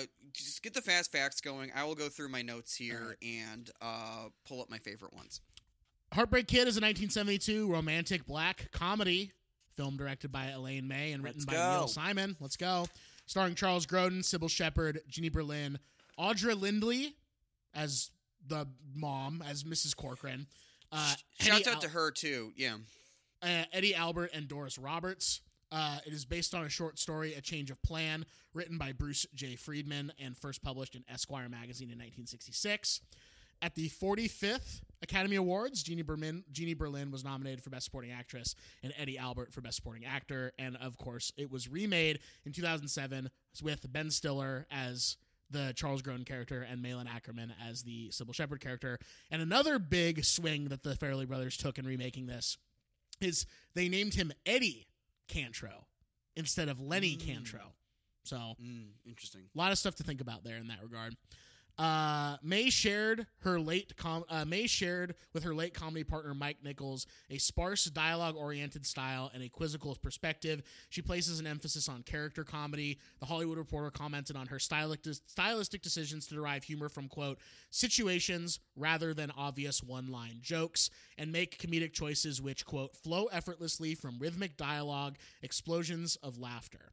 The New Yorker's Pauline Kael said, Elaine May has the rarest kind of comic gift, the ability to create a world seen comically. And that's kind of what I was trying to get at at the very beginning when I'm like, mm-hmm. it's movies like this and Punch Drunk Love and even fucking like some Adam McKay shit from like the, you know, like fucking two thousand eight, like Step Brothers and shit. Like the movies that mm-hmm. I love the most are the ones where it's just like, they're maybe not saying things that are funny, but everything that's happening feels so like natural to this world, you know? And that's what yeah, I love so and, much about this movie in particular. Mm-hmm.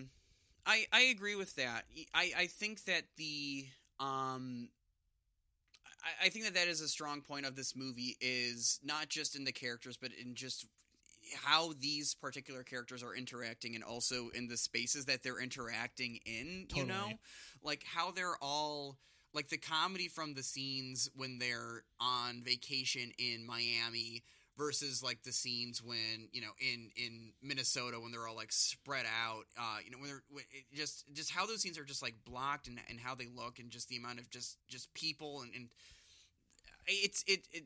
This movie is just so great in its um. I you know just like kind of structure in a in its way. I love its sort of like symmetrical, where it starts with a wedding and it ends with a wedding. Um, and it's I, I again, it's just another kind of example of just something that if it, it, I could just go in for fucking hours and hours and hours and, on this movie. Um, do you have more fast facts? Oh, you know it. You I got. A lot of yes, give me some here. More of those fast facts. Uh, in his nineteen eighty-nine autobiography, It Would Be So Nice If You Weren't Here, which amazing title. Uh, Charles Grodin mm. recounts Neil Simon reportedly asked actress Jeannie Berlin to be replaced because he did not find her pretty enough, not realizing that Berlin was Elaine May's daughter. That is fucking so brutal in every regard. Just every aspect of that sucks.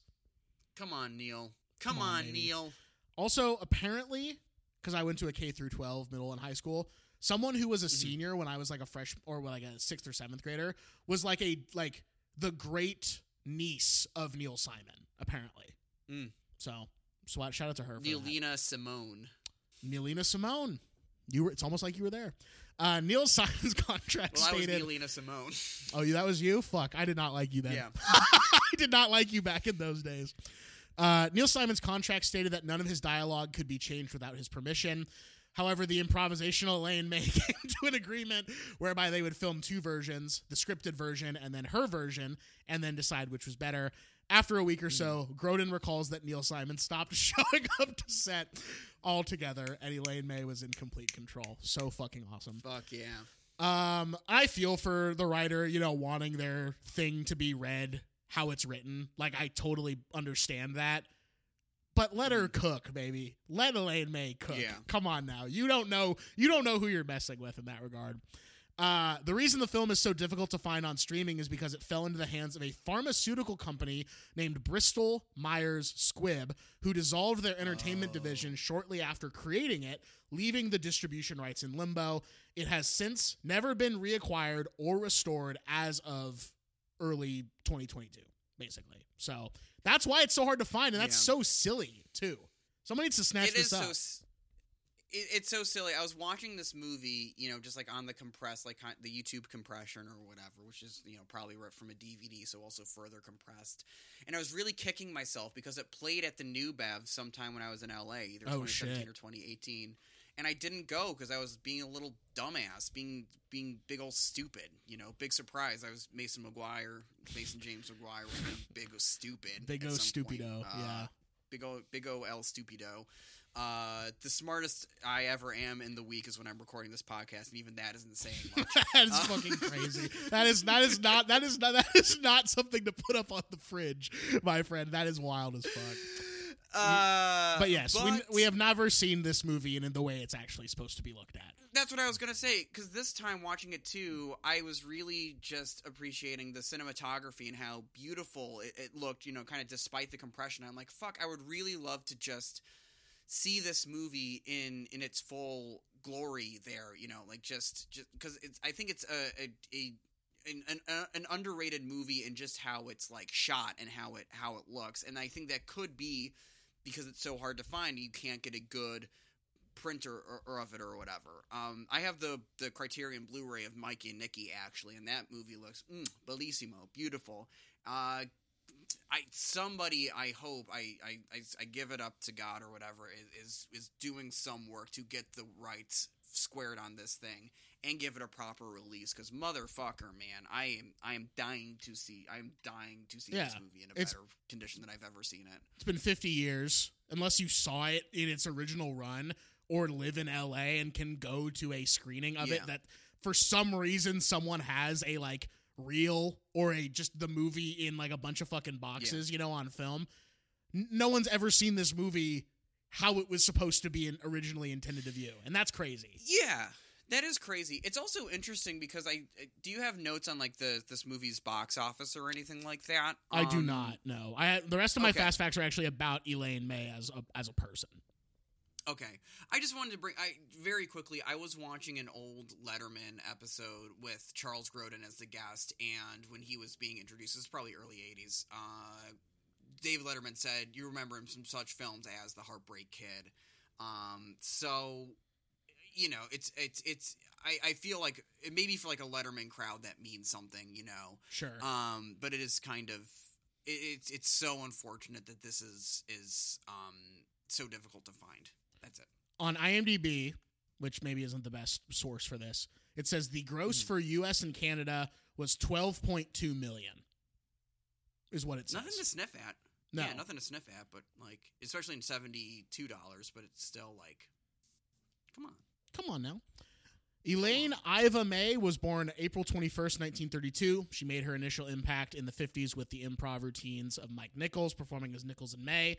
After studying acting in Los Angeles under Maria, ready? Here we go. Uspenskaya? Uspenskaya, I believe is how you're going to say that. May moved to Chicago Let's in nineteen fifty-five go. With seven dollars to her name and became a founding member of the Compass Players, an improvisational theater group. She began working alongside Nichols, who was also in the group, and they together began writing and performing their own sketches, which became enormously popular. They performed nightly in Greenwich Village uh, alongside the likes of Joan Rivers and Woody Allen. Weirdly, he has come up today in a very, very backdoor way already. Well, I think, the yeah, the last Elaine May acting credit is that Woody Allen Amazon T V show that Prime six, that came out a couple six years ago. Scenes of Crisis or whatever, something like that. Yeah, Crisis in Six Scenes. Crisis in Six yeah. Scenes, classic. Uh, to mostly sold-out shows on the Broadway stage, in addition to making T V appearances and radio appearances. In their comedy act, they created satirical cliches and character types that were made fun of the new intellectual, cultural, and social order that was just emerging. In doing so, May was instrumental in removing the stereotype of women being unable to succeed in live comedy. Uh, May starred in films infrequently throughout her career, including nineteen sixty-seven's Love, spelled L U V, Enter Laughing, and nineteen seventy-eight's California Suite, which... I've seen. She's great. The movie itself, I wasn't as crazy about. The movie itself is like mediocre to fine, in my opinion. Uh, okay. During this time, she became the first female director with a Hollywood deal since Ida Lupino, when she started directing black screwball comedy A New Leaf in nineteen seventy-one, which also starred opposite Walter Matthau. And again, she continued to break the mold, experimenting in genres of a string of critically acclaimed dark romantic comedy, The Heartbreak Kid, starring Grodin and, you know, blah, blah, blah. Mikey and Nikki, a gritty gangster film starring Cassavetes and Peter Falk. And she received her first Academy Award for Best Adapted Screenplay for the film Heaven Can Wait from nineteen seventy-eight. Mm-hmm. And last but not least, in two thousand thirteen, May received the National Medal of Arts for her lifetime contributions to American comedy, which was presented to her by President Barack Obama. In twenty eighteen, she returned to the Broadway stage after a sixty-year absence in Lila Neubauer's, I believe, revival of Kenneth Lonergan plays The Waverly Gallery, which ran at the John Golden Theater, the same theater where Nichols and May started almost sixty years prior. She received rapturous reviews, winning a Tony Award in twenty nineteen for Best Actress in a Play, becoming the second oldest performer to win a Tony of acting. In two thousand twenty-one, it was announced that she would receive the Academy Pictures of Ocean Art. Oh, fuck, Academy of Motion Picture Arts and Sciences will give her an honorary Academy Award. And if things go how they're going, it will not be televised, which is fucked up. So I hate that they took out the honorary Oscars, like, part of, like, from the telecast. Because that's how I learned about motherfucking, like, Sidney Lumet, Robert yeah. Altman. Um, the Oscars hate movies, and I don't know what's up with that. They're ratings chasing, and, they're hate, and they hate movies. I don't know what's going on. Yeah, that is true. You're just one hundred percent right. They are rated as entertainment. It is a piece of entertainment, and they don't give a fuck about movies. Awesome. I'm going to give my Mercedes Valuable Players, I'm going to give a co to Charles Grodin because, like I said, I can't imagine anybody else doing this role in the way at which it is done. It is done with such subtlety, but also perfectly big in the right moments. It's just played so well. And then, of course, Elaine May. And this gets an easy full recommend from me. Mason, what do you got? I'm going to give my Mercedes Valuable Player to the cast. I don't think that there's an a, a I don't think that I think that this movie is cast so fucking well. It may not be your first choice for these char- to to play these characters, um, but they, I think, every single actor brings just a little bit of a little bit of zhuzh that makes it makes these um, interesting and, and dynamic and, and really, really uh, unforgettable. Um, that's everyone from, uh, you know, Jeannie Berlin and Charles Gro- G- Grodin. Uh, what's the woman's name that played Missus Missus Corcoran? Because I think that oh. in this movie, she really, her little, her, she, she is not given much to do, but she finds a character and it, and it, she's just incredible. Um, Cybill Shepherd, of course, uh, everybody in this cast. This is also maybe an easy and fullest recommend that I've ever given on this show. Um, I have, I'm glad that you finally brought it on. Um, Her name is Audra Lindley as Missus Corcoran. Audra Lindley. Thank you very much. Um, yes. This this movie is just fucking incredible. I it's it's it is it solidifies itself on each rewatch as one of my absolute favorite movies, and just like this really unfairly difficult to find um, film. So so track it down, folks, however you can. Please. If this please, movie was not then, hard yeah. to find, it wouldn't be yeah. talked about on this show. And that's kind of the right. tragedy of it, actually, at the end of the day, is like, just because of the fact that the rights are hard, like the rights are in limbo, s- people have not seen this movie, and they just, they should be watching this movie yearly or every other year. Like, it's one of those. It's like a top tier, S tier comedy, full combo. You get the fries, you get the drink. Hell, I'm even upgrading to the large. That's what this movie you're is. Upgrading to, you're upgrading to the large? Oh, shit, brother. Yeah, I'm hungry. Oh, yeah. I'm hungry for the Heartbreak Kid nineteen seventy-two. Yeah. Yeah, the the server's coming around, and I'm saying, hey, you know how I ordered a side salad with my burger? I want to change that to fries. Give me some crinkle cuts, please. Yeah, and don't and no tomatoes either. No tomatoes. No tomato. You yeah. know what? Take the whole garden off. I just want meats and buns and starches, and get me a tall glass of beer, too. Give me yeah. the tallest glass of beer you can possibly yeah. give me. And they're like, sir, this is a Wendy's. Sir, this is a Wendy's. We don't have beer. Yes. Like, I don't give a shit. Get me a beer. Go yes. to the liquor store. Get me a beer. Pop open that cap. Pour it down my fucking gullet while I'm shoving yes. a square cheeseburger down my mouth. That's awesome. Give it to me. I'm a I'm a, I'm a fat little piggy. I want my fucking gullet. I just want my fucking uh, slop. And then I say, and play Bitch by Meredith Brooks over the loudspeaker. And they're like, excuse me? And I'm like, play it. I want to sing that song while food flies out of my mouth. I hate the yeah. world today. yeah. So mad, I can't change. And then I don't pay. I don't tip well either. I don't tip at all. No, well, you're at a Wendy's, so you don't need to tip. But you, That's you true. ask for your money back. Actually, yeah. I'm at a Wendy's, so I tip fifty percent. I tip fifty percent. Very, hey, very generous. That's it. Yes, sir. Yeah. Yes, sir. Yes, sir. So that's it. that's that's the show. If you want to send us an email, you can. Everybody wants to. Number two, get on the list at gmail dot com. Follow us on Twitter and Instagram at it's on the list pod, at it's on underscore the list on Instagram. Follow me on Letterboxd. Follow me on Twitter and Instagram as well. You guys know what the fuck's going on there. Listen to my other podcast, which is currently on hiatus, My Favorite Podcast, the podcast about people's favorite things. In celebration of the fact that this was Noah Jams Volume one, and we got Noah Jams Volume two and Noah Jams Volume three coming down the pipe, check out my Ooh. two solo episodes of My Favorite Podcast. Mm-hmm. You can go back to episode twenty-six, which is from November of twenty twenty, where I talked about five movies that were making me feel thankful. It was around Thanksgiving and just an insane time to be alive at the end of twenty twenty, thinking, is this shit ever going to end? So I was thinking about movies that made me feel thankful. And then episode sixty-four, a little bit more recent, of five of my favorite albums. Those are available wherever you get your podcasts. Mason, take us home. Folks, you can find me on The Barn, a podcast about The Shield. You can find me on Twitter and Instagram at HotDogDebicki. You can buy a shirt from the links in the description of both of those places. To spread the manifesto, all beer should be, excuse me, one dollar. You can find me on Letterboxd. And now that the weather's nice, you can find me, yes, once again, roaming the streets of Chicago, uh, wearing a cape, hanging upside down from trees, uh, blowing kisses to all of the small animals that are on the streets of Chicago. Uh, but that's it. That's Folks, it. As we say, that's it. As we say on the show to close things out, tell someone you love them this week. Do something you love this week. We will see you all next week. Thank you. Bye-bye. Bye-bye.